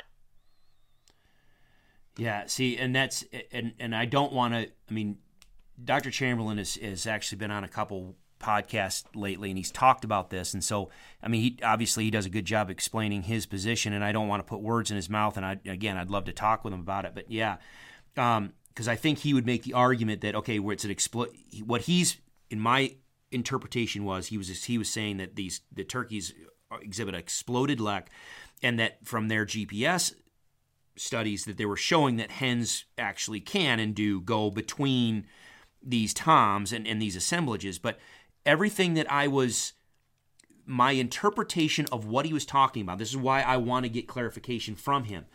My interpretation about what he was talking about was it was the gobblers that were going to these places, whether they were roosting in a spot that had better acoustics that allowed them to broadcast their voice a lot farther uh, so they could attract more hens or whatever across the landscape. Um, just it just seemed like a, it just and it's why I want to that's why I want to talk with him about it because it just didn't seem to jive with the movement. Now, obviously, I don't have marked birds on my properties. I don't. So I cannot tell you that okay, that group, that 10 hen, there's t- uh, that roost site there's a, is a traditional roost site every year and there's going to be there's going to be hens there. And guess what? There's going to be gobblers there as well. I cannot right now without GPS, I cannot tell you that those 10 hens that roost there tonight on Monday are the same 10 hens that roosted there Tuesday, that are the same 10 hens that roosted there Wednesday, etc. But if you're going to look at 10 hens, there's 10 hens. What are the, the statistical chances that just uh, it's always a group of 10 that they're randomized hens, they're new hens coming and going? It doesn't it doesn't make sense to me. If I've got a group of 10 hens and every day for three weeks, it's the same 10 hens in this roost spot and that work this particular area, and it's the same three gobblers that are in. Now, gobblers, and we can talk about the change in, in gobbler activity from early season through later season. Once the hens start nesting and no longer coming back to the roost and, and the, the gobblers have you know start one by one losing access to those those ladies okay we can start talking about gobblers cruising and looking we can talk about you know birds that are just you know maybe those two year olds that are just rather than i'm gonna i am gonna lean on they're collecting a harem. Rather than those two year old that group of three birds that that maybe they didn't get a harem they just their strategy they're just to cruise the landscape. You've got different strategies on different birds but it just seems in my country, it much closer, it, it mirrors what you would often describe as harem defense rather than a le- uh, it, whether it's exploded or otherwise. Because if you look at elk, I mean, goodness gracious, I mean, it's almost a mirror image that you know you you watch how the bulls as as the as the as the rut starts to progress. The bulls will make their way to the cow calf groups. The cow they start to intermingle. The cow calf groups will start. Of course, there's going to be fighting. There's going to be pecking orders and the whole the dominance interactions between the bulls and all that. Absolutely, you're going to have the same thing going on with cows. They're going to start to break up out of their little family groups, and you're going to have groups of cows start moving off towards their calving areas and you're going to have bulls that follow them and and they're going to move across the landscape and I can see it from Arizona I don't whether we're talking Colorado you can watch them. They will use an area. They'll have a home range and they'll have a core area. Absolutely. Especially during the rut. You'll have this core range but they will move through that core range. But it's the females that are dominating the decision on where they're going to go during the day based on where they're going to feed, where they're going to loaf for the day, and it's the gobblers or the or the males that are following along with them.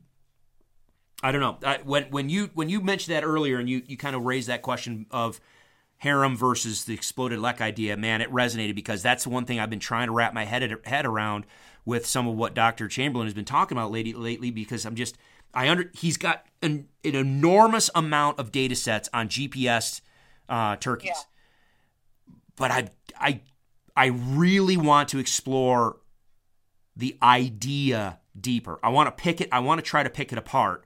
Not be an asshole. Just that's what science is. Is eh, again, you can never you can never prove something to be. All you can do is disprove it. And the more you try to pick something apart and fail, then more likely what your hypothesis might be true. But all it takes is one time, one data set, one thing to step in and go, nope, wrong. This is this is incorrect.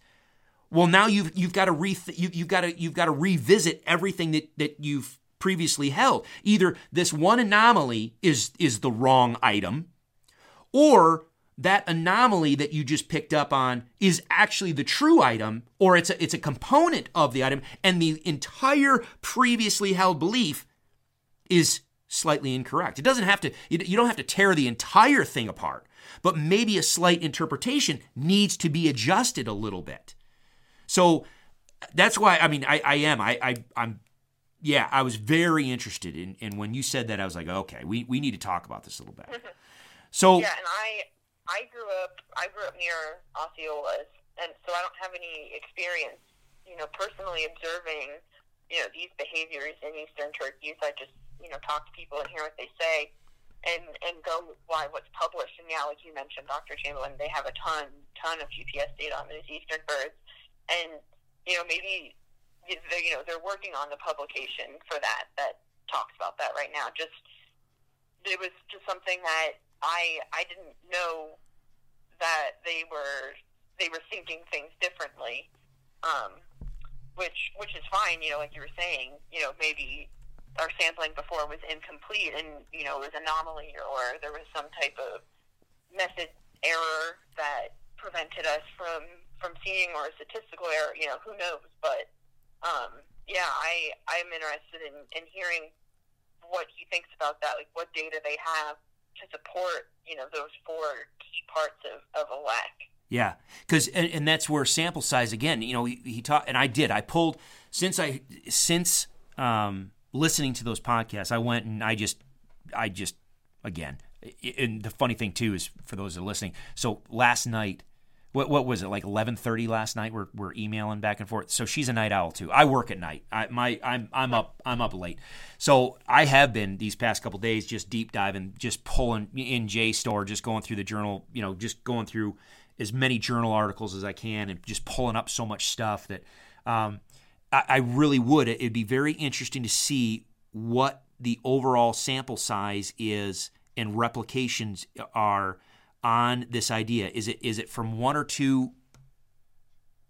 Is this idea coming from one or two studies where this actually seemed very plausible, or is this something that he has seen across the landscape? And I, and I don't mean to be. This is not disrespectful. This is just a, this is just critical minds looking critically at ideas. I know for a fact I am guilty of it as well. I'm going to put that qualification out there because every, there's a lot of people that, if you want to be critical on some of my behavioral stuff that I've done with elk and vocalizations, communication, behavior, uh, interpretations of vocalizations, eh, I welcome it by all means. We, we can have that conversation as long as it's coming from a critical analysis and, and a uh, you're, you're you're wanting to learn and and seek the truth rather than just knock someone down because they're getting a market share or they're getting uh, you know social media attention that you aren't. I, I don't care about that. Um, so when I look at some of what I hear Dr. Chamberlain talking about, I I have questions, and I are is the data robust enough that it is difficult to pick apart his interpretation or did he get an interpretation of something and then he sees it everywhere else? And I don't mean that to be disrespectful, but it is easy for behavioral researchers to fall into that trap of seeing something, basically coming to a hypothesis or a conclusion, and then finding things that validate that. Does that make sense?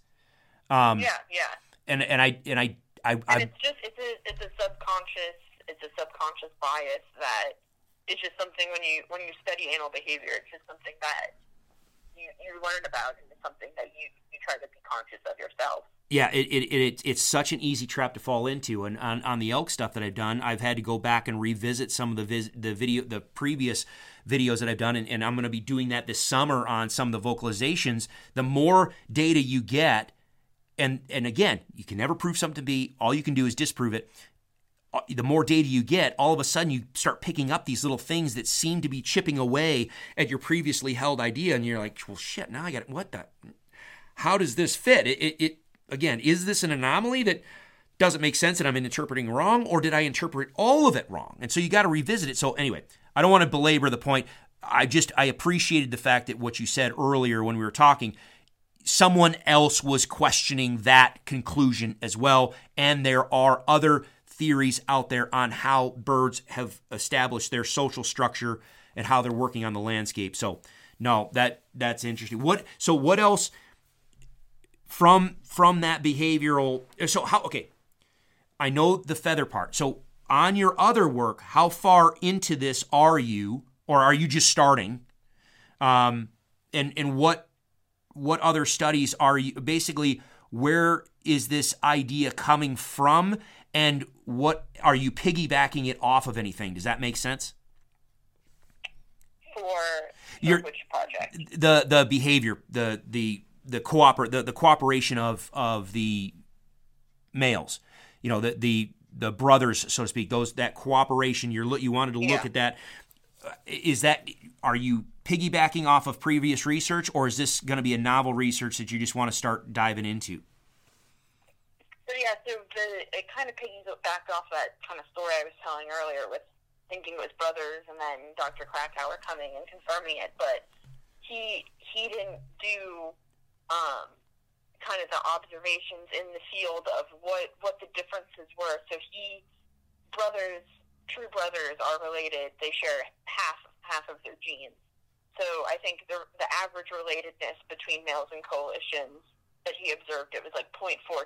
So he had a couple half brothers or unrelated individuals mixed in. Um, but he didn't he didn't go through and look at the behavior and quantify like okay are there any differences between these coalitions that have the mixed relatedness so it's it's building off of that nice and so, how are you going to? Uh, uh, is this going to be tied in with with the feather stuff? How are you going to go ahead and start teasing some of this stuff out? How what what is your study going to be on it? How what's your study design on it? So this past spring, I I followed around some birds um, at the East Foundation property in in Port Mansfield, um, just with wing tags and VHF telemetry, um, just recording behavior recording position and um, following him around basically every day um, to, to get an initial idea. And I also took blood samples from all these individuals too. So I don't know the really at the time. This is going back to biases in animal behavior. Um, at the time I collected all this behavioral data, I have no idea who's related to who. So there's I I don't have a way to subconsciously bias. Nice. That I know this group is related, so I'm sure somehow I'm measuring them differently, even though I don't mean to, and I'm not sure doing. Sure. I'm not trying to purposely doing it, but as of right and still as of right now, I still don't know who who's related to who. So um, we'll go back and look at that, and then kind of the other component that is kind of a new idea based off of what I've read in turkey research is is looking at parasite load and um, snood length.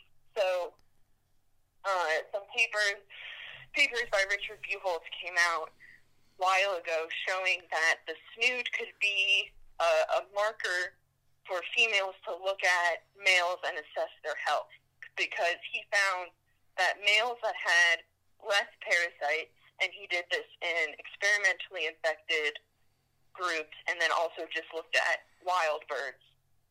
Uh, males that had lower parasite load had longer snoods.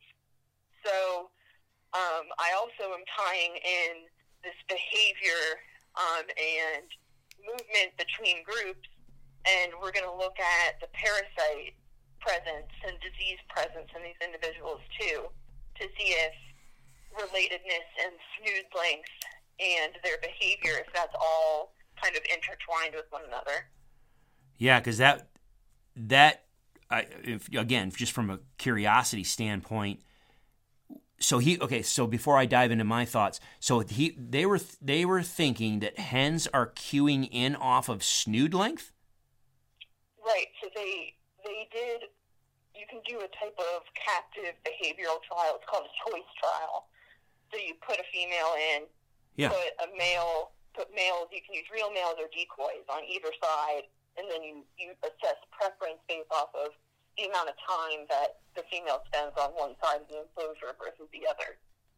Gotcha. So they did de- decoys and with live males that had variation. You know, varied the skull cap, varied snood length, looked at beard length, looked at spur length, and then looked to see what what females were preferring, and they were what they were picking up on based off of their experiments was the snood. Well, that actually, to me, to me, it actually kind of makes sense, and, and let me let me say why. All right, so for those not overly familiar with turkeys on turkey anatomy names, the snood is that little thing, that dangly little little thing that that's over top of. So it starts at, right over top of their basically their beak, the top of their beak, their their nasal port, and then it kind of hangs down over the side of their beak. And if you watch, that snood will react to that bird, and it's always been, in my opinion, the in my opinion, my opinion is that snood movement. Okay, so it can be very, very short, or they can relax and, and fill it with blood and it will hang down, and it can hang down a long way. All right, so it, it is dynamic, it moves quite a bit. My opinion has always been that snood orientation is a key way of understanding what subconsciously it's a subconscious indicator no wrong it is an indicator of that bird's comfort level and disposition in a certain situation because it responds to sub or, or subconscious cues in the bird. What do I mean? I don't think the bird is consciously saying, "Oh, I want a, I want a long snood now," or he's he, he's not saying consciously, "Oh, I want to shorten my snood up now." I think it's responding off of subconscious cues based off of relative, and maybe we maybe we say it as it, maybe we couch it under stress. It's a indicator of relative stress or conversely relaxation or comfort. When you see a bird strutting and you watch him, you can watch him behaviorally, you can watch the body composition, his body posture, positioning. If you watch close, you can watch when they kind of get in that zone, when they just yeah. settle in. You can watch that snood just absolutely melt and it just brr, it just stretches right out and it's just beautifully long and just flat it just it just drapes way down on his wattles. But you interject a slight noise or some a, a, a coyote steps out in, it doesn't even have to be a coyote a, a, a coyote steps out in the field or another gobbler steps out in the field. Something all of a sudden subconsciously pulls his attention off of or, or snaps him out of that. You'll watch that snood just just shorten right up, shrink just shrink right up. And then if there is a stressor, maybe you made a sound in the blind, or maybe you you know as you're moving your shotgun or whatever, he catches a little mo- motion, or in fact, a bobcat does step on the field, or a more dominant bird steps on the, and all of a sudden he starts to become a slight bit more agitated, you'll watch that snood just shrink up into a little nubbin sticking up on top of his head. And so if it is a if it truly is related to a subconscious comfort or stress indicator, then it, in my opinion, it actually does make sense that number one, parasite load could affect that.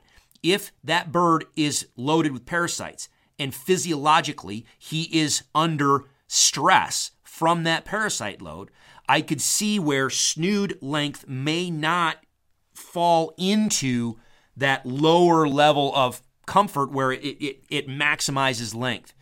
And I actually could see where a hen might be keyed in on that because you might make the argument that snood length could also, and this is where I need to go. See, I've talked about white headed birds versus red, white, and blue headed birds and red headed birds a lot. And my interpretation of a white headed bird is that is the bird in that group that, or in that group or that area that believes, he doesn't have to be, but he believes he is the dominant bird. Because you can see that with jakes. Even you can see that with a group of jakes, even when those jakes are in an area of a dominant mature bird the group of jakes, you can see a white-headed strutter or a white-headed bird in there.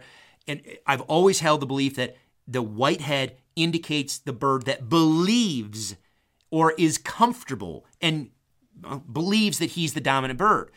If we're looking at snood length, you could make an argument that a bird that is dominant, that is the most dominant, or the most reproductively fit, would subconsciously, as a byproduct of that dominance, as a byproduct of that fitness, subconsciously would feel more relaxed, more comfortable on the landscape, and the snood would reflect that. So I could make the argument from a hypothesis standpoint that, yeah, okay, if a hen is cueing in off of the snood length, it could be because that might just be a good indicator of the mental state and general relative confidence and fitness of that bird to where he's relaxed in that situation and not stressed. He's not stressed by parasites, he's not stressed by predators, he's not stressed by other, you know, males on the landscape. He believes he's just fine, he's comfortable, and the snood subconsciously reflects that. So Right, and then uh, kind of another layer there is it's a a layer of protection for the female. So if she knows that that based off of his snood that you know he he may not have as many parasites as that other male that she saw earlier that day. You know, she could be protecting herself from being infected with what it is, depending on sure, you know, whatever whatever that individual happens to have. Sure, or or the fact that if if a male is stressed, possibly again, uh, this would have to, you'd have to start testing these things obviously rigorously, but or if the, if a male is stressed under a parasite load, he's probably again, this is my opinion, hypothetically, you could make the argument probably that if he's stressed under a parasite load, then he's going to be putting physical body resources into fighting that parasite load, and maybe he's not putting resources into sperm generation and sperm fitness to where a bird that's under a parasite load might not have as good and vigorous sperm and, and viable sperm as a, as a bird that's not under that stressor. And so she's choosing that because it, again, it's a subconscious indicator of, well, he's got everything going for him. So all bets in, he's probably going to have good sperm. You know what I mean? Yeah. Yeah, no, it's, it's, it's a, I think this is, it's a really interesting component of, you know, looking at female mate choices, is a really interesting thing. And it's, I think he's been somewhat in the, the wide breadth of research that's been done on turkeys has been something that's been relatively um, untouched as far as research goes. You know, obviously, it's been looked at, like we were talking about the, the choice trials that were done, but overall, I think a lot of work needs to be done in. You know, we know we know about nest site characteristics. We know about predation. You know, we know about habitat selection, but what do we know about how females are making those choices and if we're translocating or introducing a population to a new location, how do we know that we're we're putting males in that group that those females are going to want to pick? Yeah. All right. So can can I be ruthless for just a minute and and, and cut us both apart real quick? Because I know darn well there's going to be some people listening to this and be like, "Are you freaking kidding me?" Dr. Chamberlain and these other guys have this is all they've done for the past 20 years. They've done research across the United States. They've got all this GPS data. They, they've got all this data. These guys have more shit that they've forgotten about than a PhD student and a biologist who works in the private sector in a narrow okay and, and you looked at my bio and all the prairie dog stuff that I that I've done. So and we could talk about that too. Um, so yeah, there is there's going to be those people that absolutely can critically look at us and our discussion right now and be like, "Shut the frickin' hell up! You guys don't know what the hell you're talking about." You know what? You might be right. You might absolutely be right. But guess what? You can argue me. You can argue Amanda. Or you can argue the idea. You can argue the critical thinking. Maybe we're maybe we're flawed. Maybe maybe we maybe we don't know what the hell we're talking about at all. But don't argue the fact that well these guys don't know. Okay, I don't. Yeah, maybe I don't know, but I'm damn sure going to ask some questions.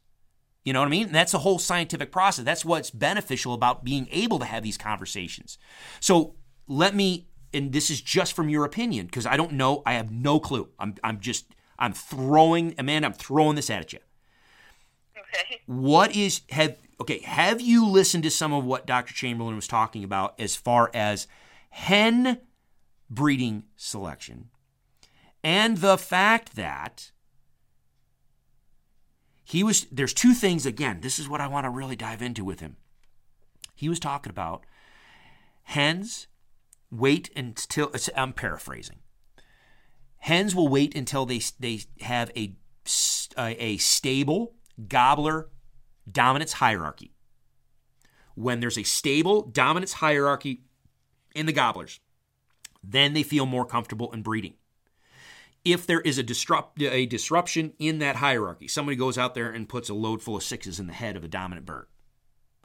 And all of a sudden now the pecking order is just exploded. So where they all, here we go, the whole, you stir the whole pot, figure out who's dominant, who's number two, three, four. It, it all starts over again until that gobbler group reestablishes a stable pecking order, the hens generally hold off on breeding. Have you heard him talk about that? Have you have you come across that idea in other stuff? Um, I I haven't listened to the podcast. I saw the the lek thing was a post that I saw. I saw that he was Correct. podcasts with Correct. the National Wild Turkey Federation, but I didn't listen to them yet. Um, so no, I, I haven't heard him talk about that. Okay. Um, I I would say like you know that could be possible. I from what I saw this breeding season, I thought was weird based off of what I read. Um, it just seemed like there was some mis- match between the females and the males, um, where you know male the females would all be there and staged, you know, fully down from the roof waiting, and the males just go off like they're not fighting, um, but they're they're not. Yeah, it was just very odd. They would just leave. They wouldn't even strut. And then when finally a, a, a larger group that I had that were untagged, they came in and started roosting with the females. Um, and on days where that that larger group wasn't there, my males still wouldn't go and strut for the females. And then, regardless of my whole time down there, I didn't see anybody breeding. Um, so, you know, that could that could be what what I was seeing as well was. Um, and again, now we're talking about different subspecies. Sure. Um, unless you know, and who knows? He he did specifically, I guess, talk in that post about Mississippi specifically. Well, he did. Um, he, he yeah, but he did say Yeah. he did research in Texas with Rios and some other stuff. He's done a lot of re, and this is again, this is why I want to why I want to talk with him because So- it'd be interesting to know exactly what sp- subspecies he's talking about. Right, yeah. So I, I wasn't sure when he was talking about that, like how far he was generalizing, because I, what he said, I would agree with for Rios, but then he starts talking off, he starts the post off talking about Mississippi, so it's, it's confusing about where he's generalizing this to. Based on based on the papers that I've read so far, I think he's got some data in as far as Rios, and and I, and again, that's why I was kind of curious Oh, yeah, about. he does. Yes. Yeah. So I was kind of curious if you had uh, stumbled across any sort of overlap with the manakins that you guys were looking at before, because it to me that makes sense. Again, you know, you're, you're uh, a hen needs to a, sh- a hen needs to understand the the social hierarchy of a gobbler group just to make sure that she's going to breed with a fit individual. That makes sense to me. But the other part that he said that just absolutely baked my noodle and I just I I need I, I I'm struggling to understand is that he said that the you, again you're going to have a dominance hierarchy within the hen flock. So you're going to have a dominant hen number two, three, four, five down the line he was saying that the dominant hen is the one that breeds first and she starts laying first and when she is when she starts that's when the other ones will start. As though the hens are cueing in off of dominance hierarchy in their group and they will delay their own reproduction and egg laying based on the dominance of another individual. That to me from an evolutionary bi- from an evolutionary biology standpoint absolutely makes no sense to me. Yeah, yeah, that's interesting. I'll have to, and you, you, was that, did he only talk about it in the podcast, or you said he has papers on that too? See, I'm trying to find. That's what I'm trying to find the paper on. I have not. I have not found the paper on that yet, and I'm. I'm. I don't know if I just haven't found it or if they're still working on that. But he has talked about yeah. that. He has talked about that in another podcast. I haven't gotten through. Okay. I have not gotten through the entire video with the National Wild Turkey Federation he did the other day. So I don't know if with uh, was it Brett? I don't know if if they touched on that towards the end of that video. I got to finish that up. But anyway, it just didn't yeah, make so sense to me. It just it that it's teetering. I agree. It it doesn't it doesn't seem to make much sense. It teeters on the idea of female mate choice copying, which is something that's prevalent in the manakins. Okay, So it's the idea go on. That, yeah, so it's the idea that if you are a subordinate individual um, in in the female hierarchy, um, you you may be able to infer that individuals that are dominant to you are going to make good decisions about breeding. So in the manakins, you'll have subordinate females observing in the background, you know, a female on the dance perch with males.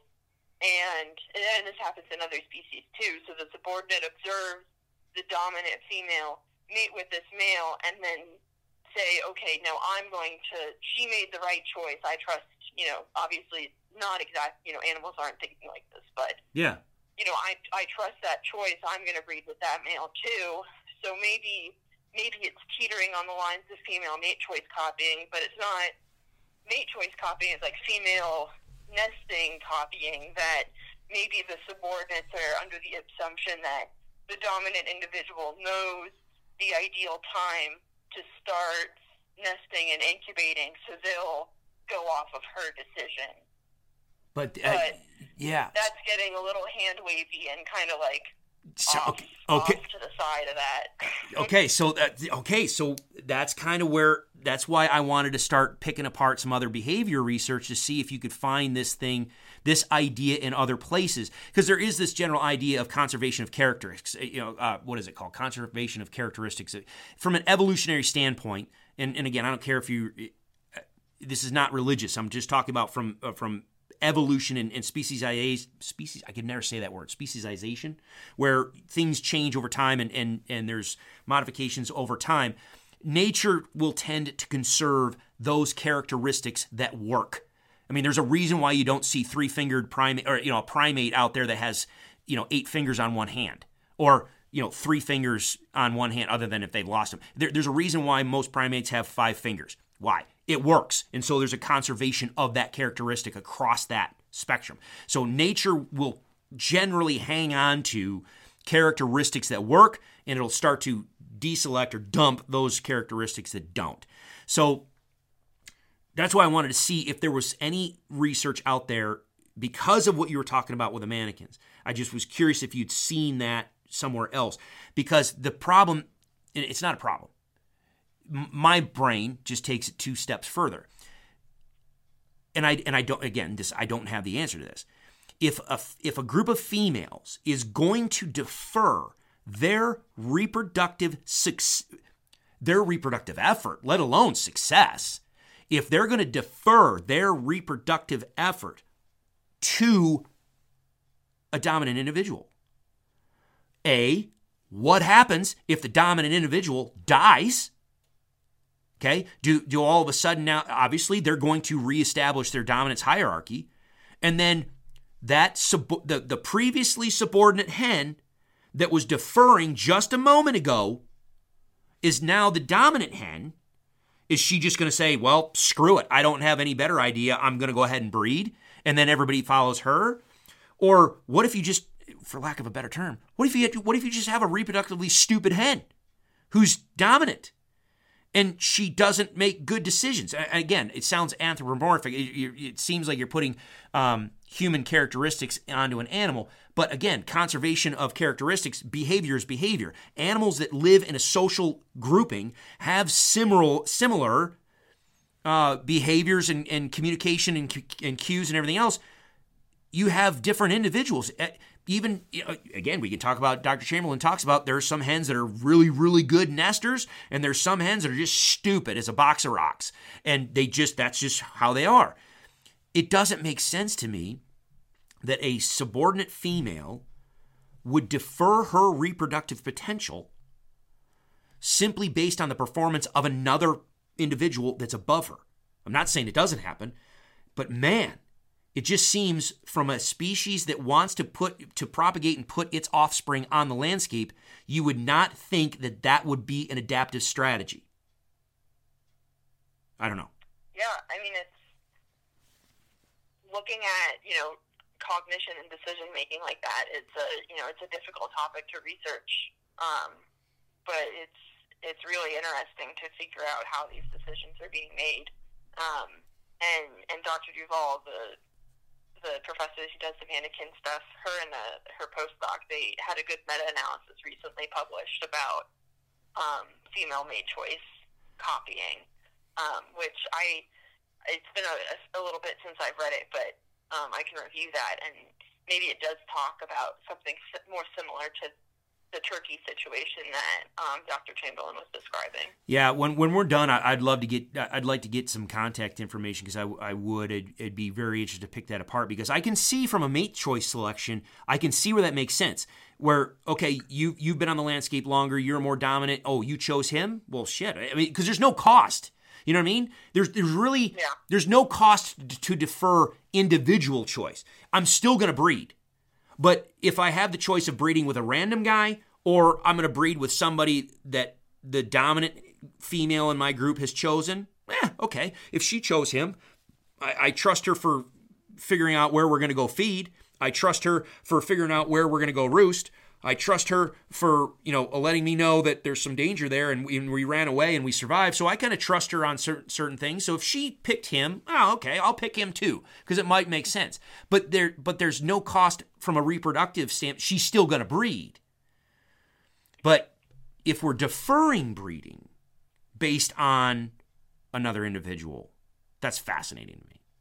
So anyway, cool. Yeah. I yeah I yeah no so and this is and this is one thing that I you know lately. So like you saw, um, when I when we gra- when I well my wife and I uh, when we graduated college. Uh, decided we were going to either go into either work for an agency or whatever. We had some experience working with agen- agencies, blah blah blah. It doesn't matter. We we decided to go in the private sector, and my goal at the time, my focus was to get more into game, you know, game species, turkeys, deer, elk, blah blah blah. Well, like you saw, we we ended up going down the road of blacktail prairie dogs and and shortgrass prairie species conservation stuff, and so we literally spent hell 10, 15 years just immersed in that world. And so all of this, and this is why I'm so fascinated about some of this stuff that you, you know, with the turkey stuff. For the better part of, well, it's more than 10 years. For for that amount of time, we were immersed in our world, in blacktail prairie dogs, and it was a lot of behavior and, and conservation and, and mitigation and management work. Well, I wasn't keeping track of what people were doing with turkeys, you know, and so here you go.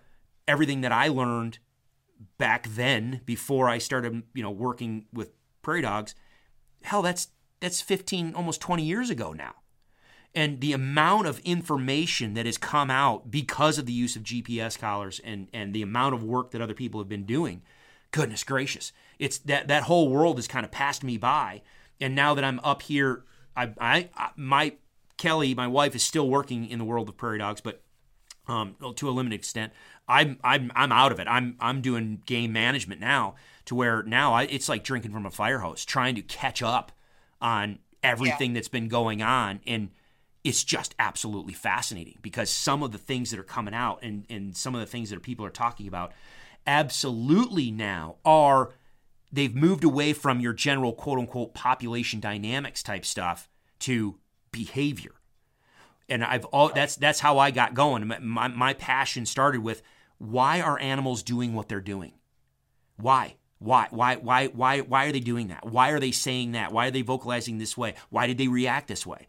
And and from a private management standpoint, we always looked at it. I always looked at it as if I can understand why they're doing something, then I can better put a management recommendation or prescription on the ground that addresses or at least plays to that behavior, and I can get some better success from it.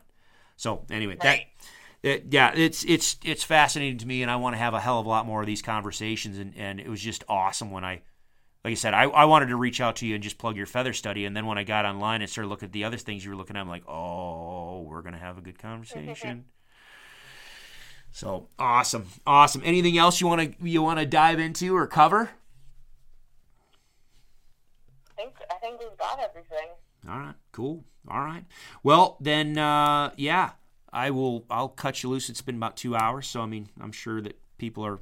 I, I hope people enjoyed this. Um, I have, and I, I, definitely number one would like to keep in touch with you as things progress with your study and see how things are going. Number two, I, I will. I'll send you another email, and maybe you can send me some contact information to your um, those folks that you previously worked with because it'd be kind of curious to hear some more on it just it's I mean obviously it's a non-game animal, but it's just a fascinating little critter that is doing some really cool behavior stuff. So I'd I'd be interested in that. Um, all right, well then give everybody a, a, chance to figure out where to go to you. What you know we've plugged it already. Um, obviously, your website Amanda Talks Turkey.org. Yes. Yes. Okay, and they can find your email on there Yep, it's right on right on the homepage. Excellent, excellent. And then, like we said in the beginning, she's doing that feather uh, the ge- the genetic work on those feathers. So if you're listening to this and you harvest a bird this spring, go to the website, get in touch with her, get the form, you know, get the forms you need. work with her to get the samples to her because I think the more samples that she can get from a diverse area, I think the better. I'm dead serious, you guys that are listening in Colorado, in Idaho, in Washington State, especially on the east east side with uh, the Rios. I am very curious, and, and Kansas, in my neck of the woods up here, I know for a fact we have to we have to have some mixing, like major mixing going on.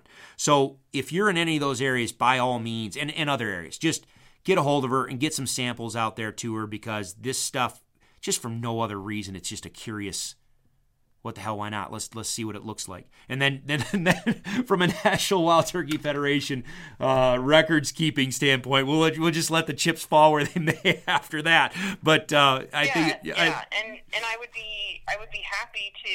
Um, I'll keep track of you know whatever however I identify each sample. I'll make sure that is, that stays associated with um, whatever hunter donated that. So once I publish nice. the information I'd be happy to provide. I don't think I'll send out a blanket email telling everybody because maybe not everybody wants to know. Um, but once once I publish um, and it, you know you see that on my website that those results are up, feel free to shoot me an email and I'd be happy to provide any information about the specific feathers that you donated. Awesome. So it'd be very similar to the, the waterfowl banding. At least you know you you kind of get an idea of your bird that you harvested, what's going on with it. Right, right, exactly. Awesome. Amanda, thank you very much. I know we just chewed up a bunch of your and and again, I I cannot thank you for your graciousness, uh, for having the patience in the beginning. I don't know what the heck is going on with some of those, but I hope this works. And folks, if you're listening to this, if, if the audio is probably not going to be perfect, trust me, we tried for 40, 40 minutes in the beginning. We tried to get this thing. It just nothing wanted to work, so we we kind of spitballed and, and pulled this together. So. Thank you for listening in. Amanda, thank you very much for your time. Good luck with your study. Um, I wish you all the best, especially on fundraising and getting money for this uh, this this project. Folks, seriously, get online. Uh, touch base with her, especially on your auction. As you get going with that auction, Amanda, make sure that's really prominent on that website so people can find it. Because I think it'd be very good if we could crowdsource the hell out of this. Um, and folks, I mean, eh, this is going to be real quick. Um, I think this is going to end up being a very common theme in the future for wildlife research, where a lot of it ends up. I think it needs to be. A lot of it needs to be crowdsourced, and and people pitch in. If we just watch KUIU as a company, uh, just privately fund a gargantuan sheep uh, restocking effort, which is phenomenal. I think that needs to happen. So I think it's beneficial for us to be able to pick and choose the projects we are interested in. You know, obviously, we give our hunting dollars to the state, and the state can absolutely dole out grant monies uh, through the agencies if they want to. Likewise, we give our money to organizations like National Wild Turkey Federation and others that they can dole out grants uh, to folks as they deem fit. But guess what? We have the ability to write a check and send money or PayPal or you know, like you said, GoFundMe, whatever. We have the ability now to put money straight into the project, and I think that's a good thing. So, Amanda, by all means, good luck with that auction. Uh, get it on that website so people can see it, and then if you, I mean, just yeah, people get a hold of her, support it, and uh, good luck. Thank, yes, thank you so much. It was great talking to you. All right, we will cut this for now, and then uh, we'll stay in touch. Thank you, my friend. All right, thank you. All right, bye.